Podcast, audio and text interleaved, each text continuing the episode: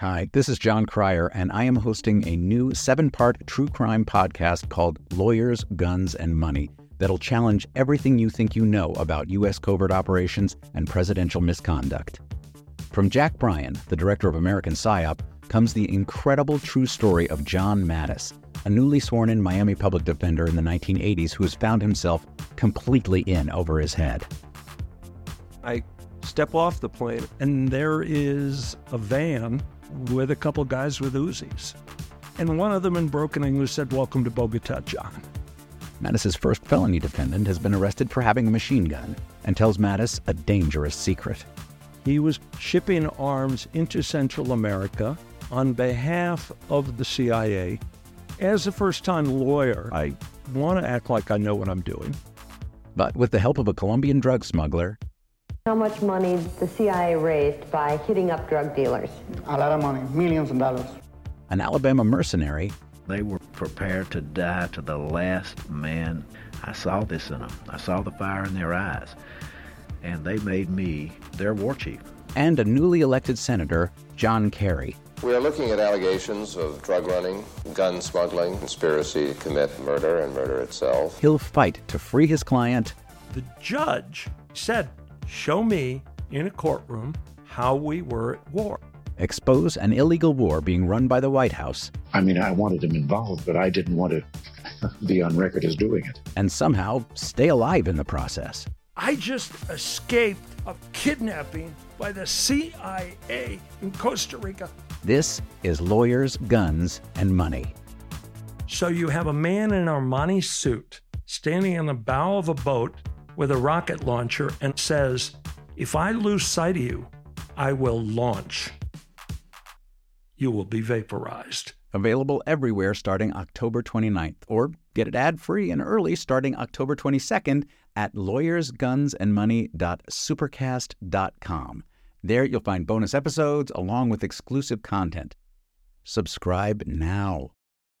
They Might Be Giants have been on the road for too long. Too long. And They Might Be Giants aren't even sorry. Not even sorry. And audiences like the shows too much. Too much. And now They Might Be Giants are playing their breakthrough album, Flood. All of it. And they still have time for other songs. They're fooling around. Who can stop They Might Be Giants and their liberal rock agenda? Who? No one. This ad was paid for with somebody else's money. Thanks to Rothy's for supporting Mueller, She Wrote. Have you heard about this company making stylish shoes for women and girls out of recycled plastic water bottles? Oh, and they're insanely comfortable and machine washable. Get yourself a pair today with free shipping at rothys.com using promo code AG. And thanks to Betabrand for supporting Mueller, She Wrote. Who says comfy can't be work appropriate? Betabrand wants you to look good and feel good even at the office. Go to betabrand.com slash AG, all lowercase, and get 20% off your dress pant yoga pants today. Hey guys, this is AG, and with me right now is Jaleesa Johnson. Hello. Uh, Jordan couldn't be here, uh, but you're about to hear the episode we recorded yesterday, before the summary of the Mueller report was sent to Congress by Bill Barr, just probably about a half an hour ago. And we thought it pertinent to record a small blurb about the summary prior to playing this episode for you in its entirety. Um, first, uh, this summary, the I'm calling it the Barr summary. If it's exceptionally discouraging, so I, I feel I feel you guys right now. The top line takeaways are that Mueller did not find evidence, beyond a reasonable doubt, by the way, that Trump or the campaign or any associate knowingly coordinated, colluded, or conspired with Russia. Uh, the important piece of that is beyond a reasonable doubt. Uh, the summary does not say there is zero or no evidence, uh, and it should be clear that the Mueller report does not exonerate the president or say that there was zero evidence. Trump's campaign had a whole series of inappropriate contacts with the Russians and then lied about it on multiple occasions. But the scope of Mueller's investigation was very narrow, as we're learning uh, through this report, and it was investigatory in nature, not prosecutorial and not conclusory. But before I'm comfortable saying there was no collusion, uh, I need to see the full report. Barr quoted Mueller in the report, but we don't know in what context. Uh, I'm not saying that there's a big but here, like he said, no collusion. But, and then there was a bunch of redacted stuff that we haven't heard about or that's just in, you know, unredacted in the report, what we aren't seeing. But without the full report, I don't think we can draw any conclusions, really. Especially important to note is that Barr's summary states specifically that the no collusion he's talking about is that Trump or any of his buddies worked with the Internet Research Agency in Russia or the hackers into uh, the DNC and the DCCC uh, to conspire beforehand against the United States. And that's interesting that they specifically bring up those two instances of collusion. That's not even the kind of collusion we've been talking about this entire time, guys. What we've been talking about is whether or not Trump or any of his associates entered into any quid pro quo with the Russians for sanctions relief or policy obligations. None of that kind of collusion, quote unquote, is mentioned in the Barr summary. And that is the kind of collusion that we have been trying to discuss for so long. Uh, Seth Abramson even pointed out on his Twitter that he never accused or thought Trump had actually gotten with the Russians of the Internet, Internet Research Agency troll farm and, you know, Guccifer 2.0 and all them ahead of time to plan all this. That was never something he was even accusing the president of. But that Mueller didn't exonerate him on those two points fully also is very interesting. All that they're saying here is that they didn't have the 90% plus proof beyond a reasonable doubt to indict or mm-hmm. to recommend an indictment or to rise to the level of the legal standard of beyond a reasonable doubt to be able to charge somebody with that. So the fact that there could be evidence that he did that and it just didn't rise to that level is astounding uh, to me. But there's nothing in here about the kind of uh, squid pro quo, if you will. Yeah that we've been talking about this whole time. Exactly. You know, like did he get half a percent of the Rosneft deal through the Qatar Investment Authority in order to relieve sanctions or ease the language in the uh, RNC uh, platform about Ukraine? Uh, right. Remember? Not even mentioned in the Barr summary. Now, the second part of this uh, Barr summary addresses obstruction of justice. And the obstruction piece says that Mueller drew no conclusions about obstruction of justice. This is likely because the president wasn't interviewed about obstruction. Even the written questions Mueller submitted to him had nothing to do with obstruction of justice. And it explicitly uh, says that Barr and Rosenstein are the ones that have concluded there is no evidence, sufficient evidence. Again, that's not saying there is no evidence that Trump obstructed justice. What's clear to me is that we were in, just incorrect to trust Bill Barr. yeah, our justice porn didn't really work out. Our, exactly when we did our. Wouldn't it be great if they were in cahoots? And we did mention that was big space beans, but I guess we just mentioned it so many times that I started to believe it. It was more funny than real. True, um, true. And so, hey, hats off to everyone who warned us about Bill Barr. Right. Um, our our our support of him was tenuous at best, if not even just humorous. Um, yeah, yeah. But he seems to be making and drawing his own conclusions. Um, the man who wrote this is the man who wrote memos to get this job that Trump put him in, stating that the president could not be charged with obstruction of justice. And he's the one who's making the determination that the president didn't obstruct justice. Yeah, so we really should have seen this coming. Important to remember that. what concerns me here is why there were so many lies to cover up any of this, and, and why people like Flynn and Gates got such sweetheart deals, why Manafort was offered cooperation in the first place, even though he blew it up. Uh, what's clear, however, is that Mueller concluded that the Russians did try on multiple occasions and by myriad means to interfere in our election. If the GOP wanted to take the findings of this report and run with them, all of the findings of this, even just Barr's summary, they need to run with all of it, not cherry pick it, and accept that Russia did interfere and will again, and that they should take steps to mitigate that or at least acknowledge it. Yeah, that'd be a good start. And not doing that, not taking that part of what Bill Barr has said, is indicative of the fact that there could have been these quid pro quo uh, coordinations, conspiracy, aiding and abetting, which may not have even been investigated by Mueller in the first place. Right. Like, even if it's not directly related to Trump, um, or even, let's say, not even indirectly, because that's a whole different thing. Let's just say there were Republicans doing their own thing, you know? It could have been. Yeah. Um, still unanswered uh, is if the Trump campaign was helping the Russians, or at least acquiescing, just not to the legal standard of beyond a reasonable doubt and only in those specific lanes of collusion and not the other ones, the quid pro quo ones, uh, for policy and, and exchange for ease of lifting, easing of sanctions. Right. We don't know. Uh, and also in question is why so many investigations went unfinished so shortly after Bill Barr was appointed by Trump. Um, something else to explore is Trump's policies surrounding Russia, and we've kind of already, you know, dove into this because, again, the letter from Barr does not state there were multiple offers or excuse me, it does state that there were multiple offers from Russian affiliated individuals to assist with the Trump campaign. And this is why we need to see not just the full Mueller report, not the Barr summary, but the Mueller report. Uh, but we also need to see the accompanying underlying evidence um, that that he supplied, and we know he supplied. What knowledge did Trump have of those offers to assist with his campaign, and did those offers influence his policy toward Russia, even if he did not act on them in a cooperative way? That's the kind of collusion we've been talking about for the last year and a half. That's the kind of quid pro quo I, I want the answers on. And I don't know if Mueller even investigated it. Um, but I think Congress is, and we need to see that in the report. Absolutely. Pelosi said that. She did. Yeah. So, top takeaways we should not have trusted Barr. the Barr report does not exonerate the president or his associates or his campaign. We need to see the full report and call Mueller and Rosenstein to testify. Uh, this, on its face and at the moment, will not be enough to impeach, as, as it is right now. Uh, this Barr report gives Trump the ammunition he needs to pardon his buddies. That's important. And this gives the president extremely good talking points in 2020. This will energize his base.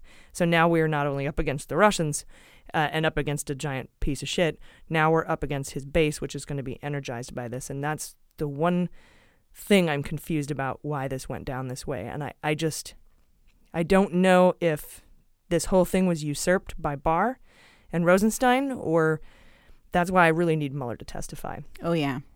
So we need to focus on the issues in 2020. Uh, and we need to stay on top of uh, the state investigations into the inaugural, the Trump org, and also not just the state DA and AG investigations, but the U.S. attorney's offices investigations into the inaugural, the Trump org, the Trump Foundation, the Trump campaign, and his kids. And finally, we do not know what Mueller's findings are. We only know Barr's summary uh, to Congress. Though he did quote Mueller saying he did not, he did not find collusion. Um, but I don't think he would have said that knowing, like, he wouldn't have said that because I think he knows at some point the full report will come out. But I think that's why he narrowly defined it as no collusion as far as Trump and the Internet Research Agency and Guccifer 2.0 getting together ahead of time and planning this whole thing. Uh, that's just that narrow lane mm-hmm. that he's he's been quote unquote exonerated of. And again, it's not no evidence; it's just we didn't have beyond a reasonable doubt. And again, there may have been some level of coordination, but not enough to rise to that standard. So, as we've said, Mueller was never going to bring charges unless the evidence was overwhelming. We knew that. But Barr found a way to submit his findings without releasing any of the underlying evidence, and we may find that the underlying evidence could be enough to impeach, uh, but we may also not. That might not be it. It depends on the scope of Mueller's investigation. Did he even look at quid pro quo uh, type of collusion? Right. It's really falling into Congress's court now. It is, and, and we've been saying that Mueller is not the Messiah right? We he can't save us, right? We have to depend on ourselves, which is why we elected a Democratic House, and we now we depend on them to investigate this fully. Right, and then going into 2020, November 3rd, that's back on us. We got to vote again because Trump might, like you say, he might not get impeached. He might be on the ballot again. Yeah, he might, and he actually might have more support now based on the cursory Barr summary findings of quote unquote no collusion, which is just applying to a very narrow definition of collusion. Mm-hmm. Uh, finally, the idea that there are any sealed indictments. Um, the Barr report says there are none. We know that there are sealed indictments on the docket, several dockets. However, we do not know, nor have we ever known, if they belong to Mueller or not. Uh, I personally am not counting on that. Um, I'm counting more on the state AG and DA investigations and the U.S. Um, Attorney's Office's investigations and the congressional investigation. I think we're up to 19 mm-hmm. separate um, federal agencies continuing these investigations. So it's now in the hands of the House Dems to get us the whole story. And uh, we will be following it. I seriously doubt that Trump will take a hard stance against Russia and that they actually did interfere in our election. So we have to run on the issues in 2020. We have to vote in numbers too big to manipulate in 2020. And in the interview at the end of this episode, which you're about to hear in its entirety, uh, that we recorded yesterday, um, we posited that uh, he would leave it up to us, and it appears that he is. And that was when we were talking to Andrea Chalupa, and she said, "We are the Muellers we've been waiting for." oh yeah. So that was just a really prescient and, and important point that she was making, and we've touched on it before. I'll be extremely upset if the House doesn't finish the obstruction piece because that could set a dangerous precedent. Uh, we need the full report and we need the underlying evidence. Absolutely. So, guys, chin up. Um, I know you're probably taking it from all sides on social media today. I know we are. Uh, but remember, these were very narrow lanes um, that that Barr summary is reporting on no collusion pieces, mm-hmm. and that and that it doesn't fully exonerate him of that means that he could have done some of that. He could have made, you know, participated in some of those behaviors as well, just not to rise to the level of chargeable. Exactly. Yeah, and Nixon was never, you know, officially charged, and and that whole case went through ups and downs. I feel like we really just have to resist, you know, not to sound so cheesy, but this is when we push back. You know, it's not going to be easy the whole time. Yeah, and and be careful with the, the mainstream media right now because they are just simply reporting no collusion, um, and they aren't defining those lanes that we've talked about. Uh, they are saying, obviously, that the obstruction was decided by Barr, uh, but that he he determined there wasn't enough evidence to charge, or, you know, he he might also think that even if there was enough evidence to charge, that presidents shouldn't be charged with obstruction of justice, which right. he said in multiple memos. It's what got him the job in the first place. All right, guys. So that's it. And uh, enjoy the episode. We love you. And we'll see you uh, Monday night. We're starting the daily, little daily drops. Yeah. All right, guys. I've been AG. I've been Jaleesa Johnson. And this is Mueller, She Wrote. This is Joyce Vance, and you're listening to Mueller, She Wrote.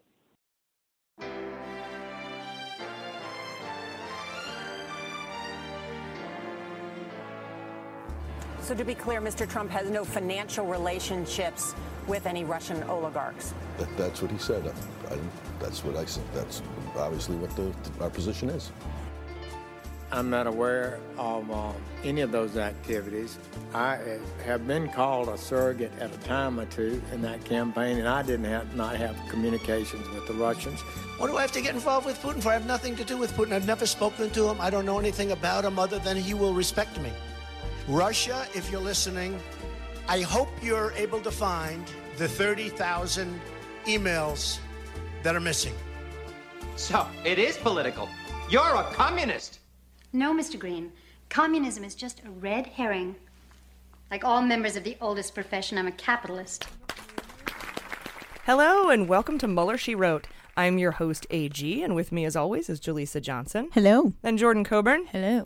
This is the final episode before our live shows this coming weekend in DC at the Miracle Theater March 29th and the Bell House in Brooklyn March 30th. Tickets are almost gone, so get them now. Uh, we will be joined by Natasha Bertrand and Katie Fang at the Miracle Theater in DC, and Andrea Chalupa from Gaslit Nation, and Matthew Miller will be with us on March 30th in Brooklyn at the Bell House. Uh, we're really excited to come and meet you all.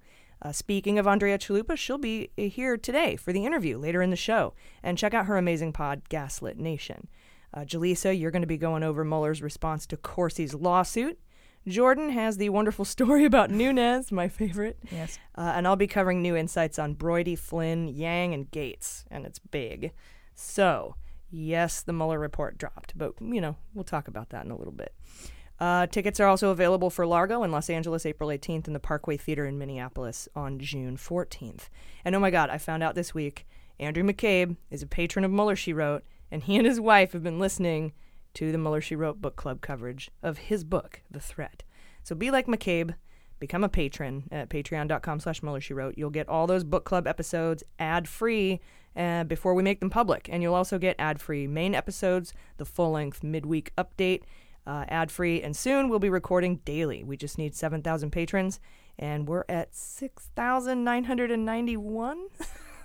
wow. So we're almost there. We can't thank you enough. Um, and we'll talk about that a little bit more at the end of the show because we are also de- developing a show called Daily Beans. But patrons, you'll get weekday updates uh, starting very soon uh, before that show even comes out. And then you'll also be automatically. Um, you'll be patrons. You'll be grandfathered over into the Daily Beans as a patron of Mueller, She Wrote. So you have them both. And they're going to be overlapping for a while. We still have Bijan Kian's trial in July, and we've got Stone's trial in November, and then there's just going to be all sorts of news that comes out from uh, all the spin off investigations from Mueller's probe, if you will. Uh, I have a shout out to Brad Hutton. That's Aaron Hutton's husband, who fell off a ladder spectacularly rescuing their cat from a tree. Uh, I wish you had gotten that on video because I feel like the cat might have planned it. Uh, anyhow, get well soon, and thank you for loving podcasts enough to break your bones for them. Oh, Very no. cool, Brad. Thank you. Yeah, get better, dude. My dad's back is really messed up right now, and I just got back from taking care of him actually, and uh, yeah, it's it's brutal. I think it's a herniated disc, but backs are a trip.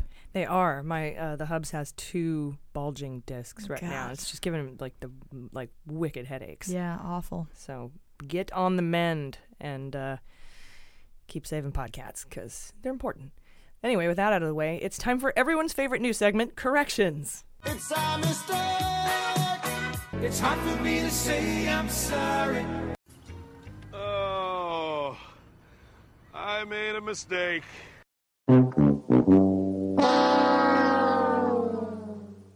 All right, first, to everyone who sent me emails saying that Earth Day is April 22nd and not April 21st, it was originally April 21st. And if you don't believe me, check out the opening to What Are We Gonna Do by Dramarama, released in 1991 when Earth Day was still April 21st.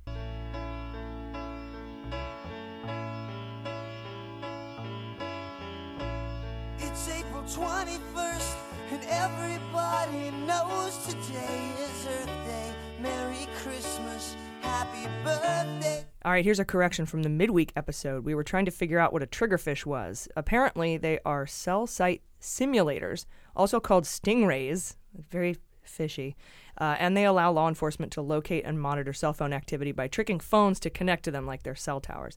I remember there being some dust up last year when Fox News was putting out warnings that the deep state was caught setting up triggerfish uh, which makes me wonder if someone in the White House leaked that. Anyway, uh, thanks for that information on what the triggerfish was.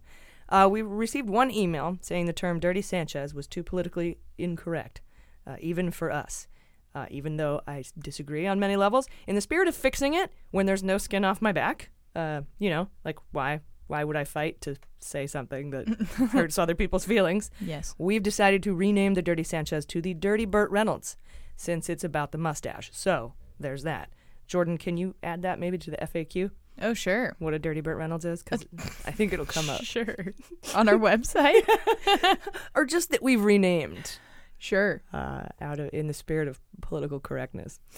Uh, I've also received some emails saying my compliment sandwich is actually a shit sandwich because the compliments are the bread and you name a sandwich by what's inside. Fair. We also got some recommendations, uh, like calling it a compliment Sunday. Uh, someone referred to it as a fluff stab fluff. Uh, either way, I love getting your corrections, so keep them coming.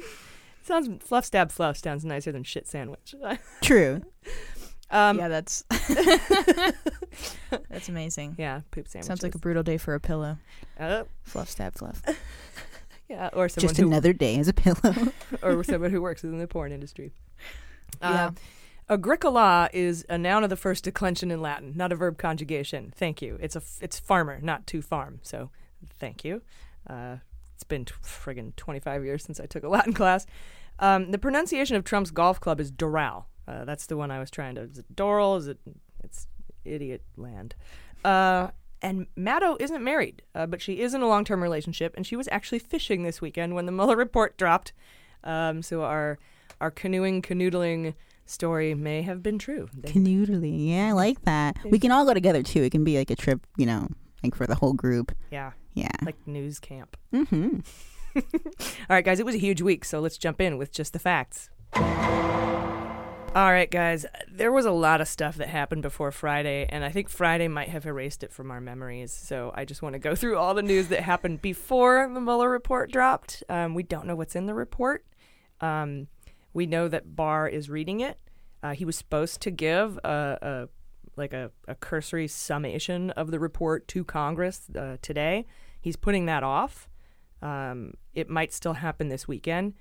I think that that can only be I think that might say something. You know, if it were if it were a completely exculpatory report and it just completely cleared the president of everything, I don't think he would need time to review it. I think he would just come out and say there was no collusion.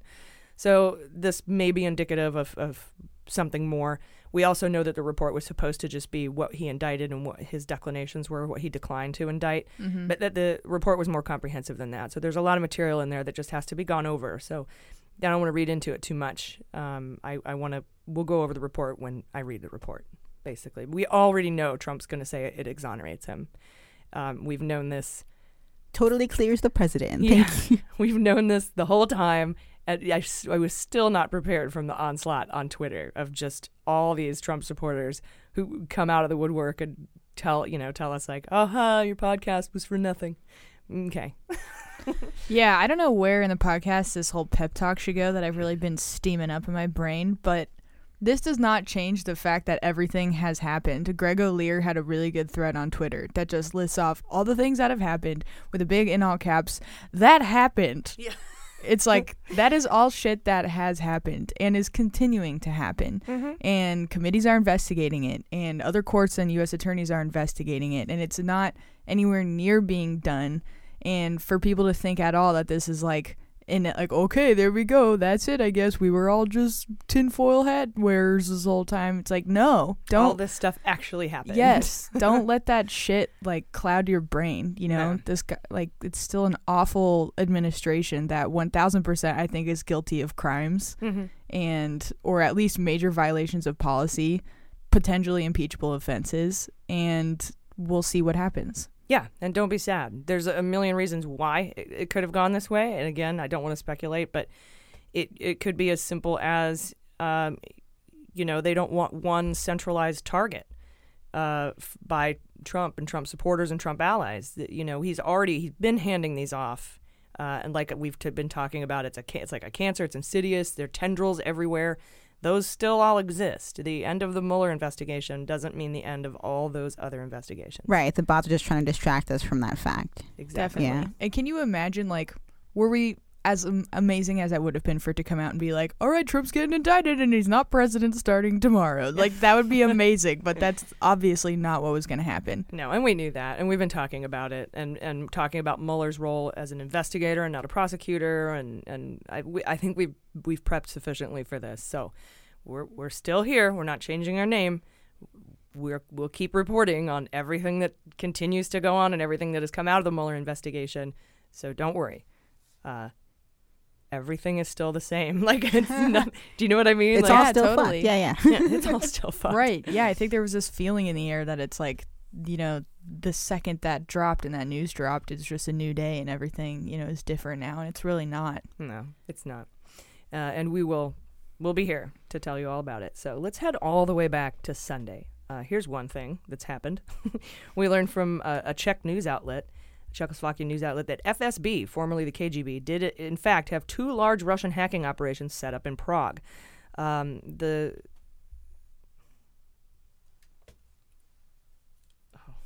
I'm so dumb. I've called it the strong as steel dossier, and I was like, the what and the huh?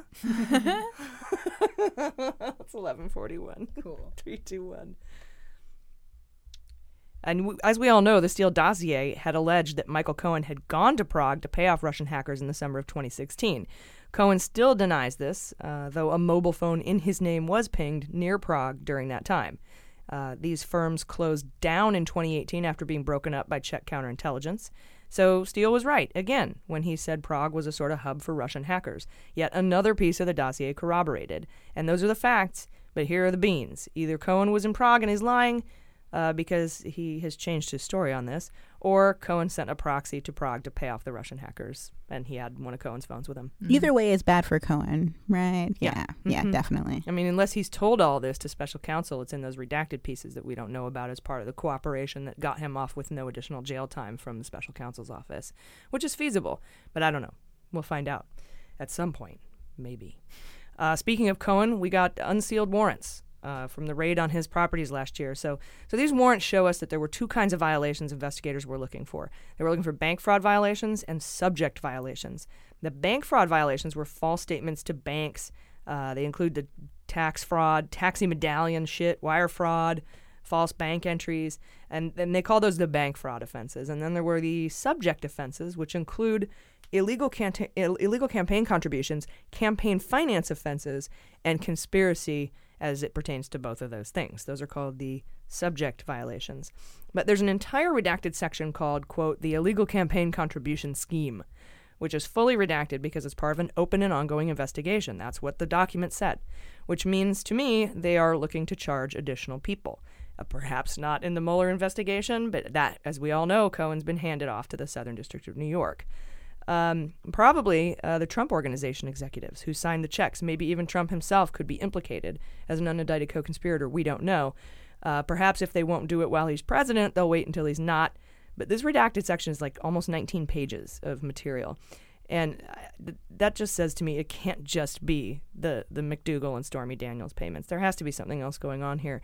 And another huge clue to there being something else going on was that Mueller had probable cause that Cohen was acting as a foreign agent as early as July 2017, breaking FARA, uh, the Foreign Agents Foreign Agents Registration Act, um, basically lobbying Trump on behalf of Russians or Russian interests.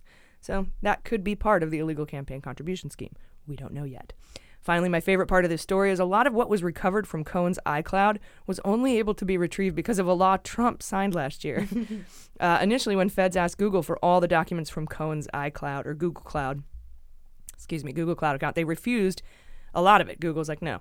But thanks to the Cloud Act, um, the cloud, the Russia cloud, uh, they were forced to hand them over in April of 2018, including Gmail uh, materials, emails, Google Drive stuff, and Cohen's address and contact list from Google.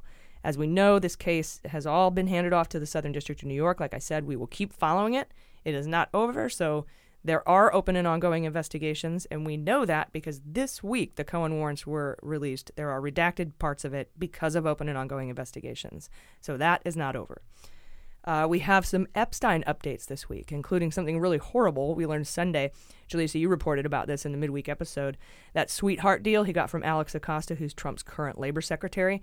Uh, we know Epstein got off with kind of jail and a small fine, like he had to go to jail at night and he could be out during the day. Um, and a small fine for having sex with at least 30 underage girls. But what we just learned is that the one count Acosta picked to charge him with was a 16 year old girl, so that Epstein would not have to register as a sex offender in several states because 16 is considered the age of consent in those states.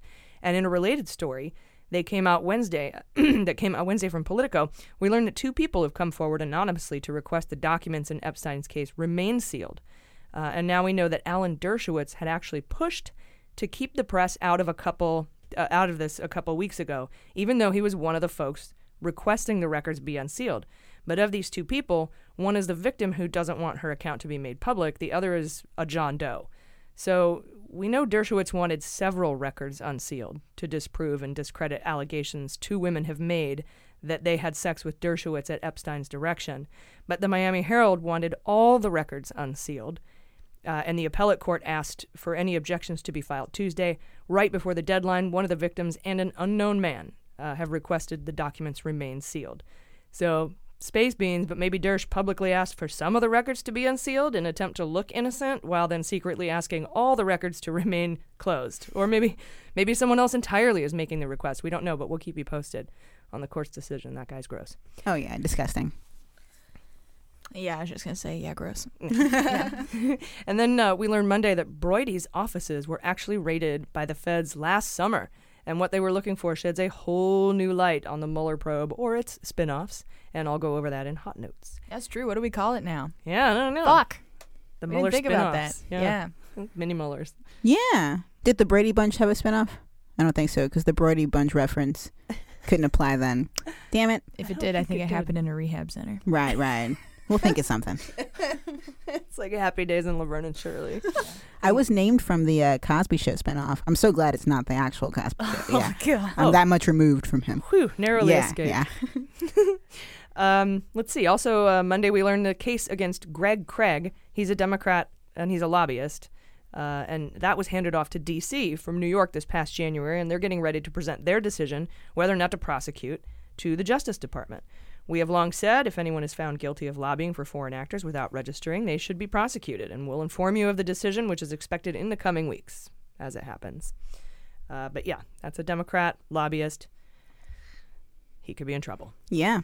Uh, we also have an update on Deutsche Bank and its long running relationship with Trump from a massive piece uh, in the New York Times that came out Monday.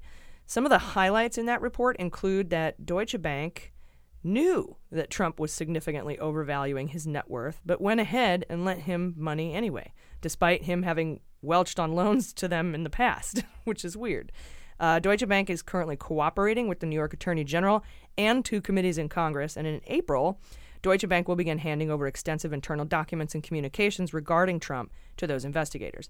Additionally, one of the bank execs named Rosemary Vrablic, she's expected to be called to testify publicly before Congress. So that should be interesting. Mm-hmm. I, I, I don't know the answer to this. I, I should reach out to some of our lawyer friends, but can a bank executive be guilty of bank fraud? Like a president being indicted. Yeah, I feel like this should. It, I would believe that he should, but legally, I wonder. I don't or know. just the CEO. Not like, are they too important to indict? Meaning, why would you do that against your own bank? Like, because the reason bank fraud is a crime is because it hurts the bank. But if the bank's in on it, is Yeah. there is there because like is it a victimless crime at that point? Does it matter? Is it still bank fraud? It's I like don't know. insurance fraud, right? Like if you burn your own house down and take the money. Seems like that's kind of what he's yeah, doing, but right? that, but if the insurance person knows about it, Right. Because they never do. Yeah, would Hmm. their peers have to? Would her peers have to turn against her, sort of, for that to have any sort of merit? Yeah, because if I want to file charges, somebody's got to file charges, and if Deutsche Bank was in on it, would they file charges against themselves? Yeah. Or, or, or is that not necessary? Can prosecutors just bring the charges regardless of whether or not somebody's filing a complaint? I Good think so. question. But I don't know. We'll find out. Yeah, that's interesting. Because I think they're in on it. yeah. Um, Back to your point, Jaleesa, though, just sort of the idea of her being too big to indict, sort of, that also kind of is.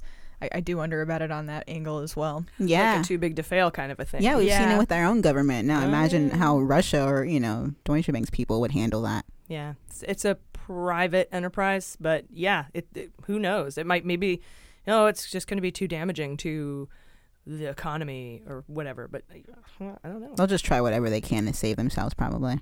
That's what I would do. Um, actually, I probably wouldn't make. You wouldn't to- get in that position, Yeah, AG. True. Yeah, exactly. But it's like those kinds of, you know, those banks could be getting other kickbacks from people that they do acts that would be considered bank fraud, maybe in one respect or something against the bank. You know, like if if they if they did something that on one hand could be bad, maybe the relationship they have with that person that they lent to down the line could ultimately prove to be fruitful for them in other ways. Right. And uh, and honestly, going through this story and, and what you guys were reporting on it, um, Jordan, you reported on it midweek. It just sounded like they wanted to go forward with this because they they stood to make money off of it. And again, like you said, there were other probably other things in the pipeline that they would have benefited from from saying yes to these loans. Yeah. Uh, my favorite story of the week, Jordan, is yours. Uh, you covered it in the midweek episode. It involves Devin Nunes, a cow, and his mom, but not his real mom. And of course, Not his real cow. not a real cow. um, so you'll go over that in hot notes. I'm excited. Yeah.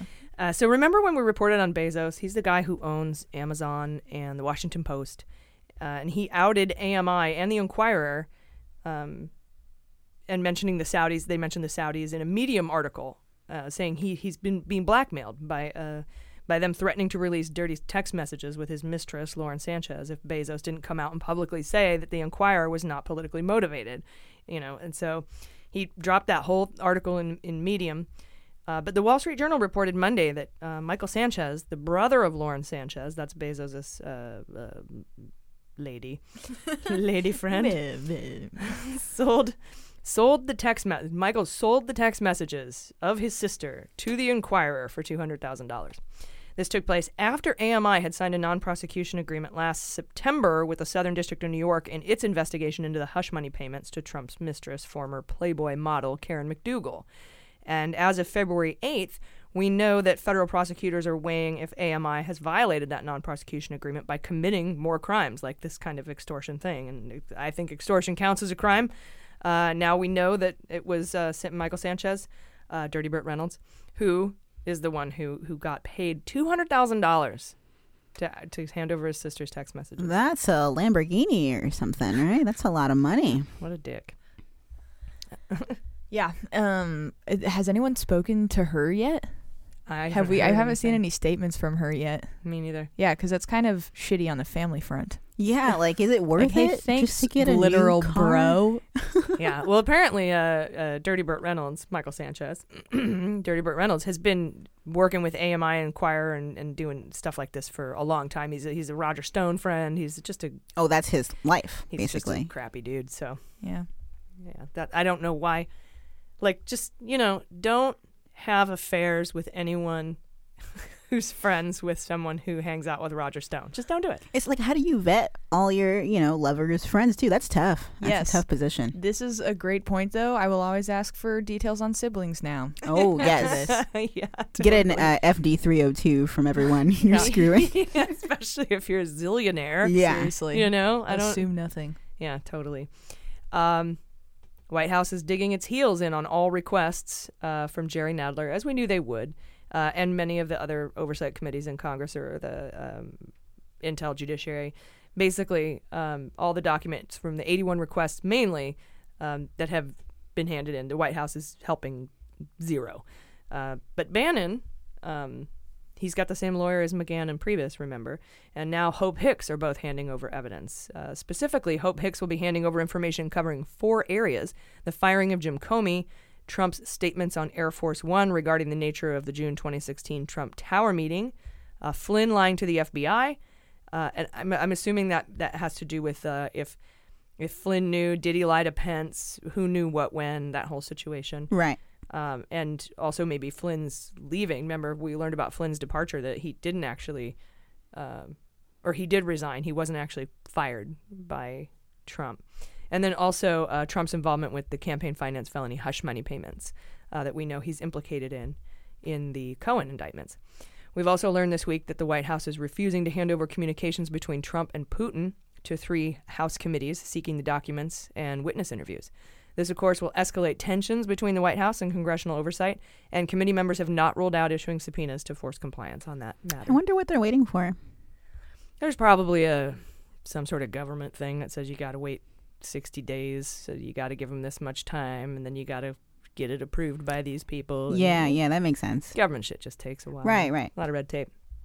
Uh, the White House wants to review the Mueller report uh, first for executive privilege. We knew that um, early this week, before the report even dropped, that the White House uh, wanted to review it first. We learned, um, of course, well, of course, he wants to know. I mean, it makes sense. Trump wants to know what's in the report before it's made public because that's what innocent people do, right? but no, I mean, he also just, you know, he feels like his team needs to check it for executive privilege, which he has the right to do. Um, we know Democrats are ready to subpoena the full report. Uh, we know they're willing to call Mueller to testify. Um, I'm really not too worried about this point. At this point, what's in the report or when we get to see it, I'm sure we will. But as we've been saying all along, most of these cases have been handed off. Uh, what's in the report and what's held back and what's subpoenaed and what Mueller testifies to really doesn't have anything to do with all the other investigations that we're following. Um, although I, you know, obviously I'll be glued to my TV if Mueller testifies or if this if the report is subpoenaed. I do want to read the report. Don't get me wrong. I want to know what's in there. I have a feeling though, uh, and I don't want to speculate uh, too much on what's in it. Um, that Trump will say, or I, I think the report will say that Trump obstructed justice. Uh, and everything else has been handed off. We know for certain that Trump's legal team is ready to exert executive privilege. We've been saying this for months. So that shouldn't be a surprise when it happens. And perhaps collusion will be addressed, but we simply don't know at this point. I, I really see this as a way to, like I said, decentralize the prosecution now that the investigation is over with. But I'm certain we'll know what's in that report soon. So don't worry. I think we'll get it all, whether we have to get it through subpoena, whether we have to get it through interviewing Mueller. It's just, again, one tiny piece of the entirety of the investigation into Russian collusion and obstruction of justice. Nice. I'm sorry. Go I just ahead. had a quick question, um, AG. What do you think about the people that say they're disappointed in Mueller? Do you feel like he's done his job, like regardless? Because it seems like, like you said, with him being investigator, that he would have completed his job, right, regardless of what the outcome is. Yeah, I, I can see why people who d- maybe don't listen to this show would be initially upset, thinking that all the indictments should have come out and prosecution should have come out from Mueller's investigation. But you know, as we've been saying, and we know Mueller is an investigator in in these matters, not a prosecutor. Now he has prosecutors on his team, and he has handed off these cases to prosecutors on his team and prosecutors in other uh, U.S. attorneys' offices, and he, there's even now state um, AGs and stuff uh, and DAs doing doing these things. So uh, looking into these things. So I, without seeing the report, it's hard for me to say whether or not I'm I'm disappointed in Mueller. But if his job was to investigate, I'm totally fine with all of the investigations that have been handed off to prosecutors. Right, that's enough. Yeah, that Yeah. have come out of this. Mhm. Um, the the collusion part, I'm interested to see what it says about that. Yeah. I mean, we've been saying since the beginning, as our haters have confronted us throughout this entire project. What do you do if it comes out that there was no collusion? Are you going to admit fault? What if Mueller says there was no collusion? Yeah, we will. And it's not fault. We're following whatever. I'm getting defensive now, but you know my point. We're It's- reporting on a thing. Yes, exactly. Yeah. We're reporting on a thing. We're reporting on reporting on a thing. We've been one That's step even away from It's it. even truer. It's like, but yeah, no. I mean, obviously, I and I don't want to speak for everyone, but I think I can. We trust Mueller 100% in in his abilities and what he's done. And if he is saying I'm not going to pursue any further indictments, then okay, I trust him more than like.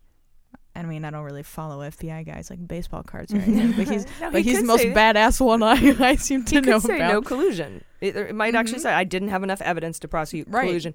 Now that doesn't mean there wasn't any, uh, and that's something that's important to note as well. Just because he didn't have the evidence beyond a reasonable doubt to prosecute uh, collusion or crimes of collusion, which we know as conspiracy, aiding and abetting, wire Mhm. fraud, RICO, doesn't mean they didn't.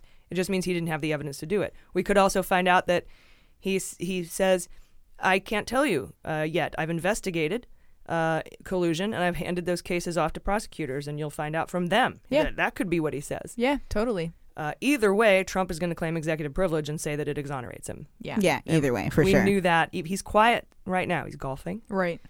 But we know that that's what he's gearing up for. I mean, well, I assume we're going to talk about this in your hot note, probably, right? So I can just hold my comments till then. I guess. Oh, more about the report? Yeah. Yeah, yeah, we are. Yeah, I'm going to cover some Okay, cool. interesting new developments. Uh, we learned Tuesday Cambridge Analytica never really shut down. It just changed names. Uh, we knew that kind of. We knew after uh, Cam Anna filed for the British equivalent of Chapter 11 bankruptcy, a new company funded by the Mercers, which are Trump supporters, uh, was stood up called Emerdata. And it was headed up, it's headed up, still headed up by Nix and Wheatland. Those guys are both on Nadler's list of 81 people. The news here is that the two court administrators responsible for shutting down the company were actually paid a million dollars almost by the Mercers and acted on behalf of them by obstructing the investigation and preserving the data that came that, that Cam Ada had on their cloud so they could transfer it over to Emerdata. They also tried to liquidate the company before the investigation into the company could be completed. That seems like obstruction of justice. Um, the hope in a lawsuit filed against Cambridge Analytica is that the court administrator will be fired and the High Court will pass the case to government receivers who would appoint a new administrator willing to investigate the legal breaches at Cambridge Analytica and five other interrelated companies, by the way. Wow. Yeah, so they got they got arms. Uh, earlier this week, Mueller was due to respond to a request to unseal documents in the Manafort case. Mueller responded two days early, saying, "Guys, we're really busy this week. Uh, we'll respond on April 1st, if that's cool." Um, now we know what they were busy with. it seems as though they were busy with finalizing the Mueller report. Uh, we will find out April 1st what Mueller thinks about unsealing the Manafort cooperation information. I think it will speak volumes as to whether or not the Manafort case and cases into collusion are actually finished. Because if he doesn't want those unsealed, That means you're probably still investigating. it's open and ongoing. Yeah. And who does he hand it off to? Maybe DC? I don't know. Yeah, a lot of this is reading between the redacted lines, and I think the average person just doesn't have the time. No, they don't. And that's why we're here.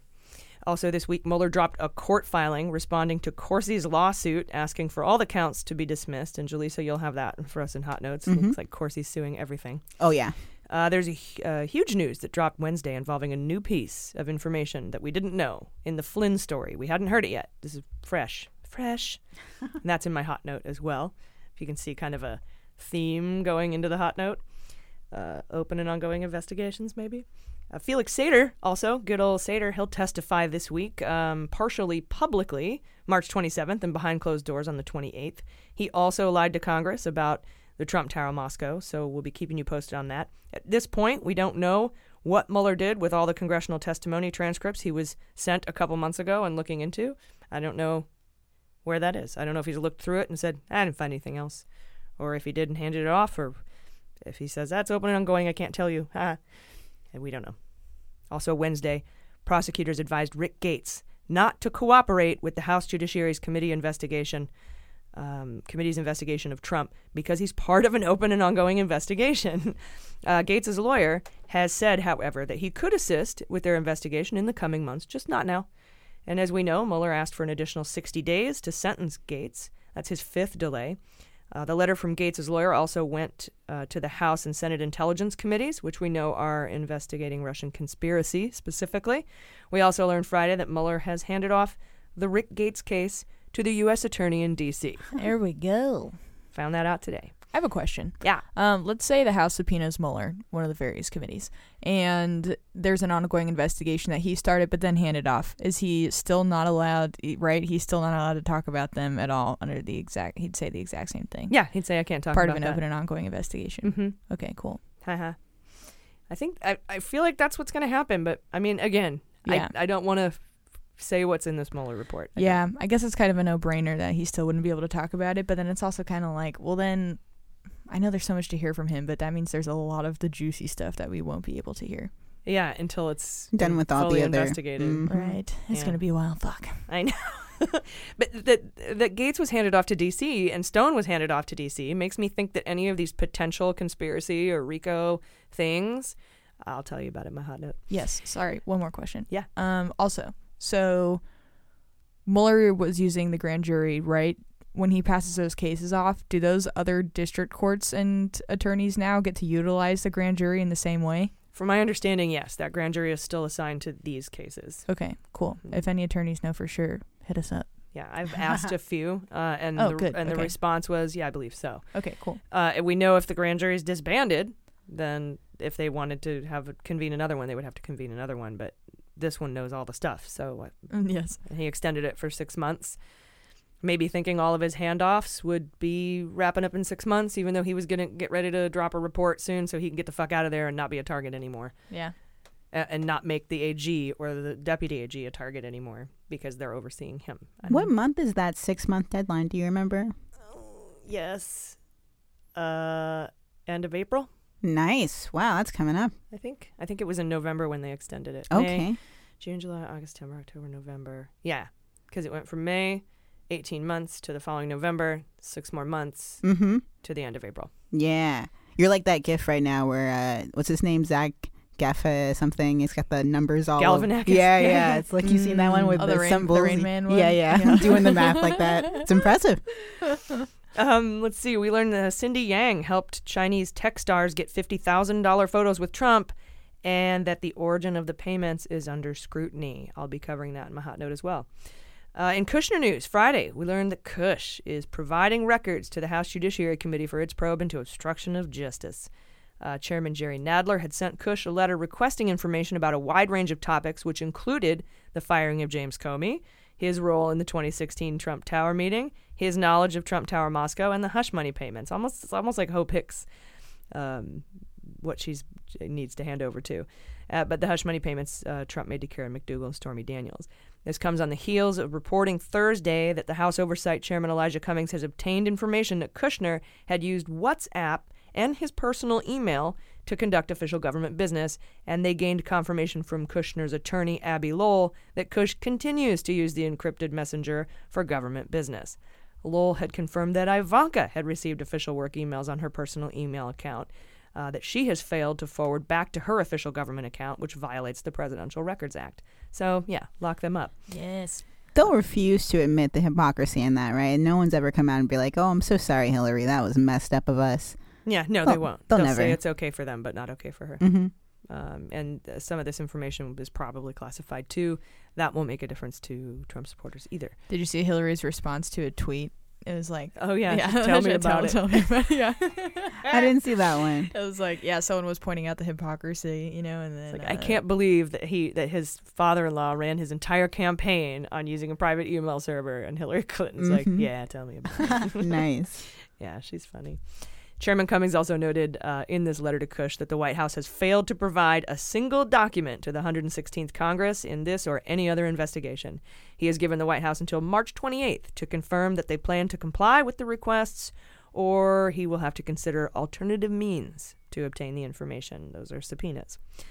Uh, I'm assuming he's not going to send a guy with a bat. Waterboard, yeah. Right. We're going to reenact Operation Stellar Wind. Yes. You're going down. Cracks knuckles. Cracks knuckles. I like your uh, subtitle voice. Yes.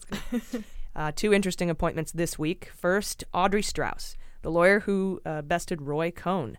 The uh, that's Trump's OG fixer. That's his original fixer. Uh, he, uh, she's been tapped to be the number two at the U.S. Attorney's Office in the Southern District of New York. We were worried about the vacancy left by Rob Khuzami. Uh, that's the lawyer who secured the conviction of Michael Cohen because Berman, the U.S. attorney there, the number one guy, had recused himself from the case for undisclosed reasons, and we feared a Trump ally would be installed to oversee that case since he can't. So this is very good news. Uh, additionally, Berman's new chief counsel is Craig Stewart, another organized crime expert. And finally, we learned that Brandon Van Grack, a Mueller team member, is being tapped to head the new FARA division at Main Justice. They're creating a whole new division because there's just too many motherfuckers taking foreign money. and I'll talk about a potential the potential implications of that in my hot note as well. I think you might be noticing a pattern about my hot note today. Ongoing investigations into foreign influence. So stick around for that on the other side of this quick break. Hey Mueller Junkies! Today's episode is brought to you by Rothy's. Rothy's shoes are stylish, sustainable, and comfortable enough for everyday wear anywhere. Once you try shoes that are this comfortable, stylish, and sustainable, you're never going to wear anything else. So head to rothys.com and get free shipping with no minimum by using code AG. Guys, I absolutely love these shoes. I love my Rothys, seriously. You're never going to want to take them off. Uh, they're the most comfortable shoe I've ever worn, literally, and they're super versatile, so I can wear them to work, and then they transition perfectly to happy hour or even just like casual sweet hangs. They come in a wide range of colors and patterns with four silhouettes, right? The loafer, the flat, the point, and the sneaker. And they're so comfortable. There's no breaking them in. There's no breaking in period, which I love. They're super comfy right out of the box. Uh, the best part, of course, is that they're sustainable, which is really important to us here at Mueller She Wrote. They're made out of recycled plastic bottles, and so far, Rothy's has diverted 25 million water bottles from landfills and oceans. Plus, they're manufactured in a zero waste factory, and they ship directly in the shoebox, so there's no unnecessary packaging. Jordan, I know you wear yours to work. Yes, totally. I have the sneakers and they're extremely comfortable. I'm a server, so I'm on my feet just running around all the time.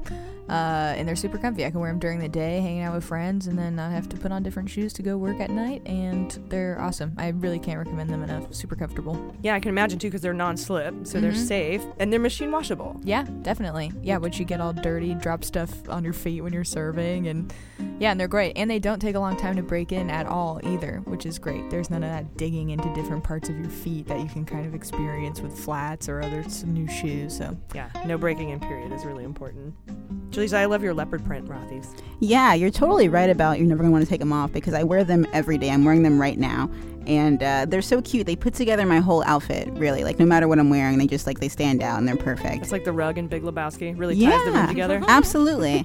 I got the black flats myself because I just always wear black, and uh, I wear them to work. I wear them out. I love that they're machine washable.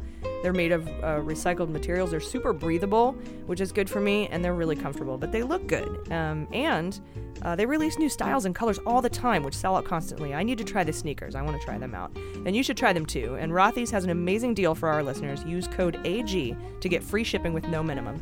Free shipping and free returns and exchanges on your Rothy's shoes, but you'll never want to return them, trust me. Go to rothys.com, that's R O T H Y S.com, and enter AG to get your new favorite flats and free shipping with no minimum. You'll be glad you did. All right, welcome back. Hot notes. All right, guys, welcome back. Today, Jordan, you have my favorite story of the week involving Devin Nunes, his mom, and a cow. But first, Jaleesa, you have the Mueller motion to dismiss Corsi's lawsuit against everyone. Yes, I do. So, in response to Corsi suing Mueller for allegedly spying on him, leaking information to the press, and coercing him into a false testimony, Mueller filed a formal request last week to dismiss Corsi's lawsuit on all four claims. Coercing into into false testimony, like he's got one of those, like a thing he's swinging in front of his eye, like you're getting sleepy. Right, or like the Get Out movie, the little T. Oh, yeah, yeah. coercing. Is that like a Corsi pun option? No, that's not going to work. Just trying it out. Hey, you know, you gotta try. Gotta try. Yeah, you, you miss 100% of things you don't try. Exactly. So Mueller states that one, Corsi falsely claims the government violated his Fourth Amendment rights by surveilling him. Two, that they leaked information to the press. Three, that they committed abuses of power by threatening him with prosecution in prison if he didn't provide a false testimony. And four, that they interfered with Corsi's business and contractual relationships with his publisher and bookseller. You prosecuted me of these crimes interferes with my business. You owe me a book. Yeah, no one, no one reads your books. Then on Thursday, the U.S. District Court Judge Richard Leon rejected Corsi's request to preside over his lawsuit against Mueller. And Judge Leon said that he rejected the case because it was not related to any previous cases he had presided over. So now the case will be overseen by U.S. District Judge Ellen Segal Huvelle, I think that is. And Corsi and his attorney Larry Klayman were not happy about this. They argued that Judge Leon has presided over similar cases regarding illegal surveillance. In fact, Klayman said in a statement that Judge Leon is, quote, one of the few jurists in the nation who has the nonpartisan independence and courage to stand up and hold legally accountable special counsel, special counsel Mueller. However, Judge Leon said that having the case assigned to him would undermine the process in which cases are randomly assigned to judges operating within the district court. He also threw a little shade at Klayman for once claiming that the judge had been, quote, co opted by the so called deep state.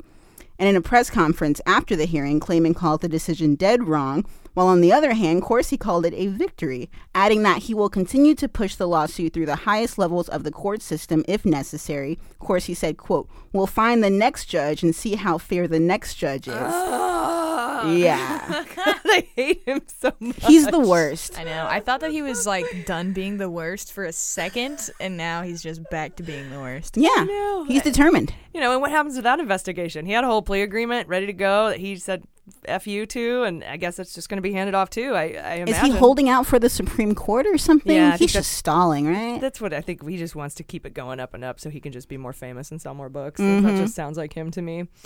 Uh, mm, People are calling him on like uh, conservative subreddits and stuff. They're calling him a hero, Corsi, Oh, for good standing up to Mueller. I know it's garbage. Standing up to Mueller, fuck off. those people. Those are the people who watch Harry Potter and think Wormtail is a good guy. So Exactly. yeah, whatever. Yeah. He doesn't end up being a good guy, does he? I don't know who that In is. the end, I don't think Wormtail does. Yeah, he's the one that turns into a little rat. Ah, yeah, it's very symbolic of his character. I think he was always a rat. he's the Weasley's rat. isn't yeah, he? but Snape ended up being good. Oh yeah, Snape's that's a who. badass. Yeah, yeah. yeah. Mm-hmm. All right, Defense of the Dark Arts teacher. Mm-hmm. All right, Jordan, this is the best. this is Yes. really, really the best. Yes, it really is. Uh, It yeah. is the comic relief we need uh, this week. yes. For context, Devin Nunes is related to my ex boyfriend because once, uh, ages ago, when we first started the podcast, I made a comment about how I thought Devin Nunes was attractive, uh, slightly, and it's been following me ever since. So Yeah, we don't let you live it down. yeah, so he'll forever be called my ex boyfriend. Um, Yeah, we let you break up with him. Yes, And that's you true. broke you up with did. I appreciate That's that. right, You're yeah. very supportive friends. Mhm. Yes, I had to leave the relationship, and now he is completely embarrassing himself. He's suing uh, not only Twitter but a few different Twitter accounts, essentially for for mocking him online. Uh, he's suing them for defamation, and he's also suing Twitter for negligence. And the chances of him winning and going anywhere with this lawsuit are slim to none, just mainly because defamation is a pretty hard thing to prove, and negligence to prove it, you would have to, if you were going to say that Twitter was negligent in the sense that they didn't do something to, you know, they had some duty to stop people from saying horrible things, then Twitter would be getting sued thousands of times a day. Mm-hmm. so there's kind of a precedent set right now on social media and how that works in the courts that these sites are not upheld to the sort of security forces and, and the, the thought police on there. So there's so many things about this that are amazing. He's suing them for $250 million in damages.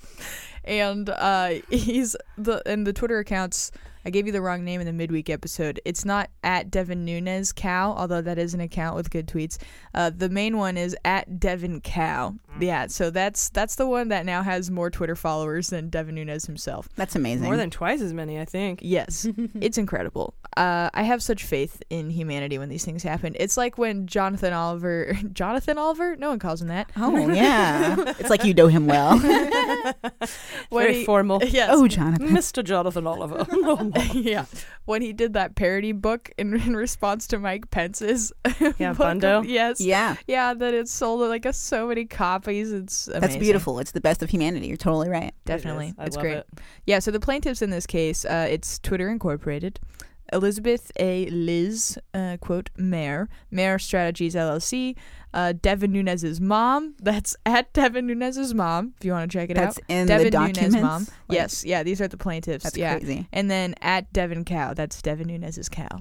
They're So- suing the cow for two hundred fifty million dollars. Don't have a cow, man. Right. So they're suing uh they're suing the cow, they're suing the mom, all fake of course. And the lawsuit states it's great. It's it's great reading. It's out there and it's public. You really have to read it just to see these words. It puts its tweets. It's. I think the I think the human centipede tweet is in the in the Really? documents. Oh my Gosh, goodness. It's insane. So when the plaintiffs like get involved, do they have to show up at this point, even though it might get thrown out? Because I want to see the cow show up. That would be amazing. yeah. No, I don't know. I have no idea how far it's gonna go. I don't. I don't. I mean, I'm not an attorney, so I can't say anything really for any sort of certainty with any sort of certainty. But I can't imagine it's gonna get to that point where they would actually. Man, to- that'd be awesome. I don't think it would take much of a lawyer to get these dismissed. Right. These dismissed. But just for Yeah. theatrics, man, Devin Nunes' mom showing up in court, just like yelling at him would be great. Yeah. Uh, what the what the lawsuit lawsuit the lawsuit says, like Devin Nunes' mom, Devin Nunes' cow engaged a vi- engaged in a vicious defamation campaign against the- Nunes. Just the like Devin Nunes' mom, Yes. Devin Nunes' cow. Dot dot dot. That is one of the best sentences I've ever heard. Yeah, it's hilarious. It's a it's it's a great thing that's just assumed in this statement. Um, they uh, they launched a vicious defamation campaign against Nunes that lasted over a year. Devin Nunes' cow has made, published, and republished hundreds of false and defamatory statements of and concerning to Nunes, including the following.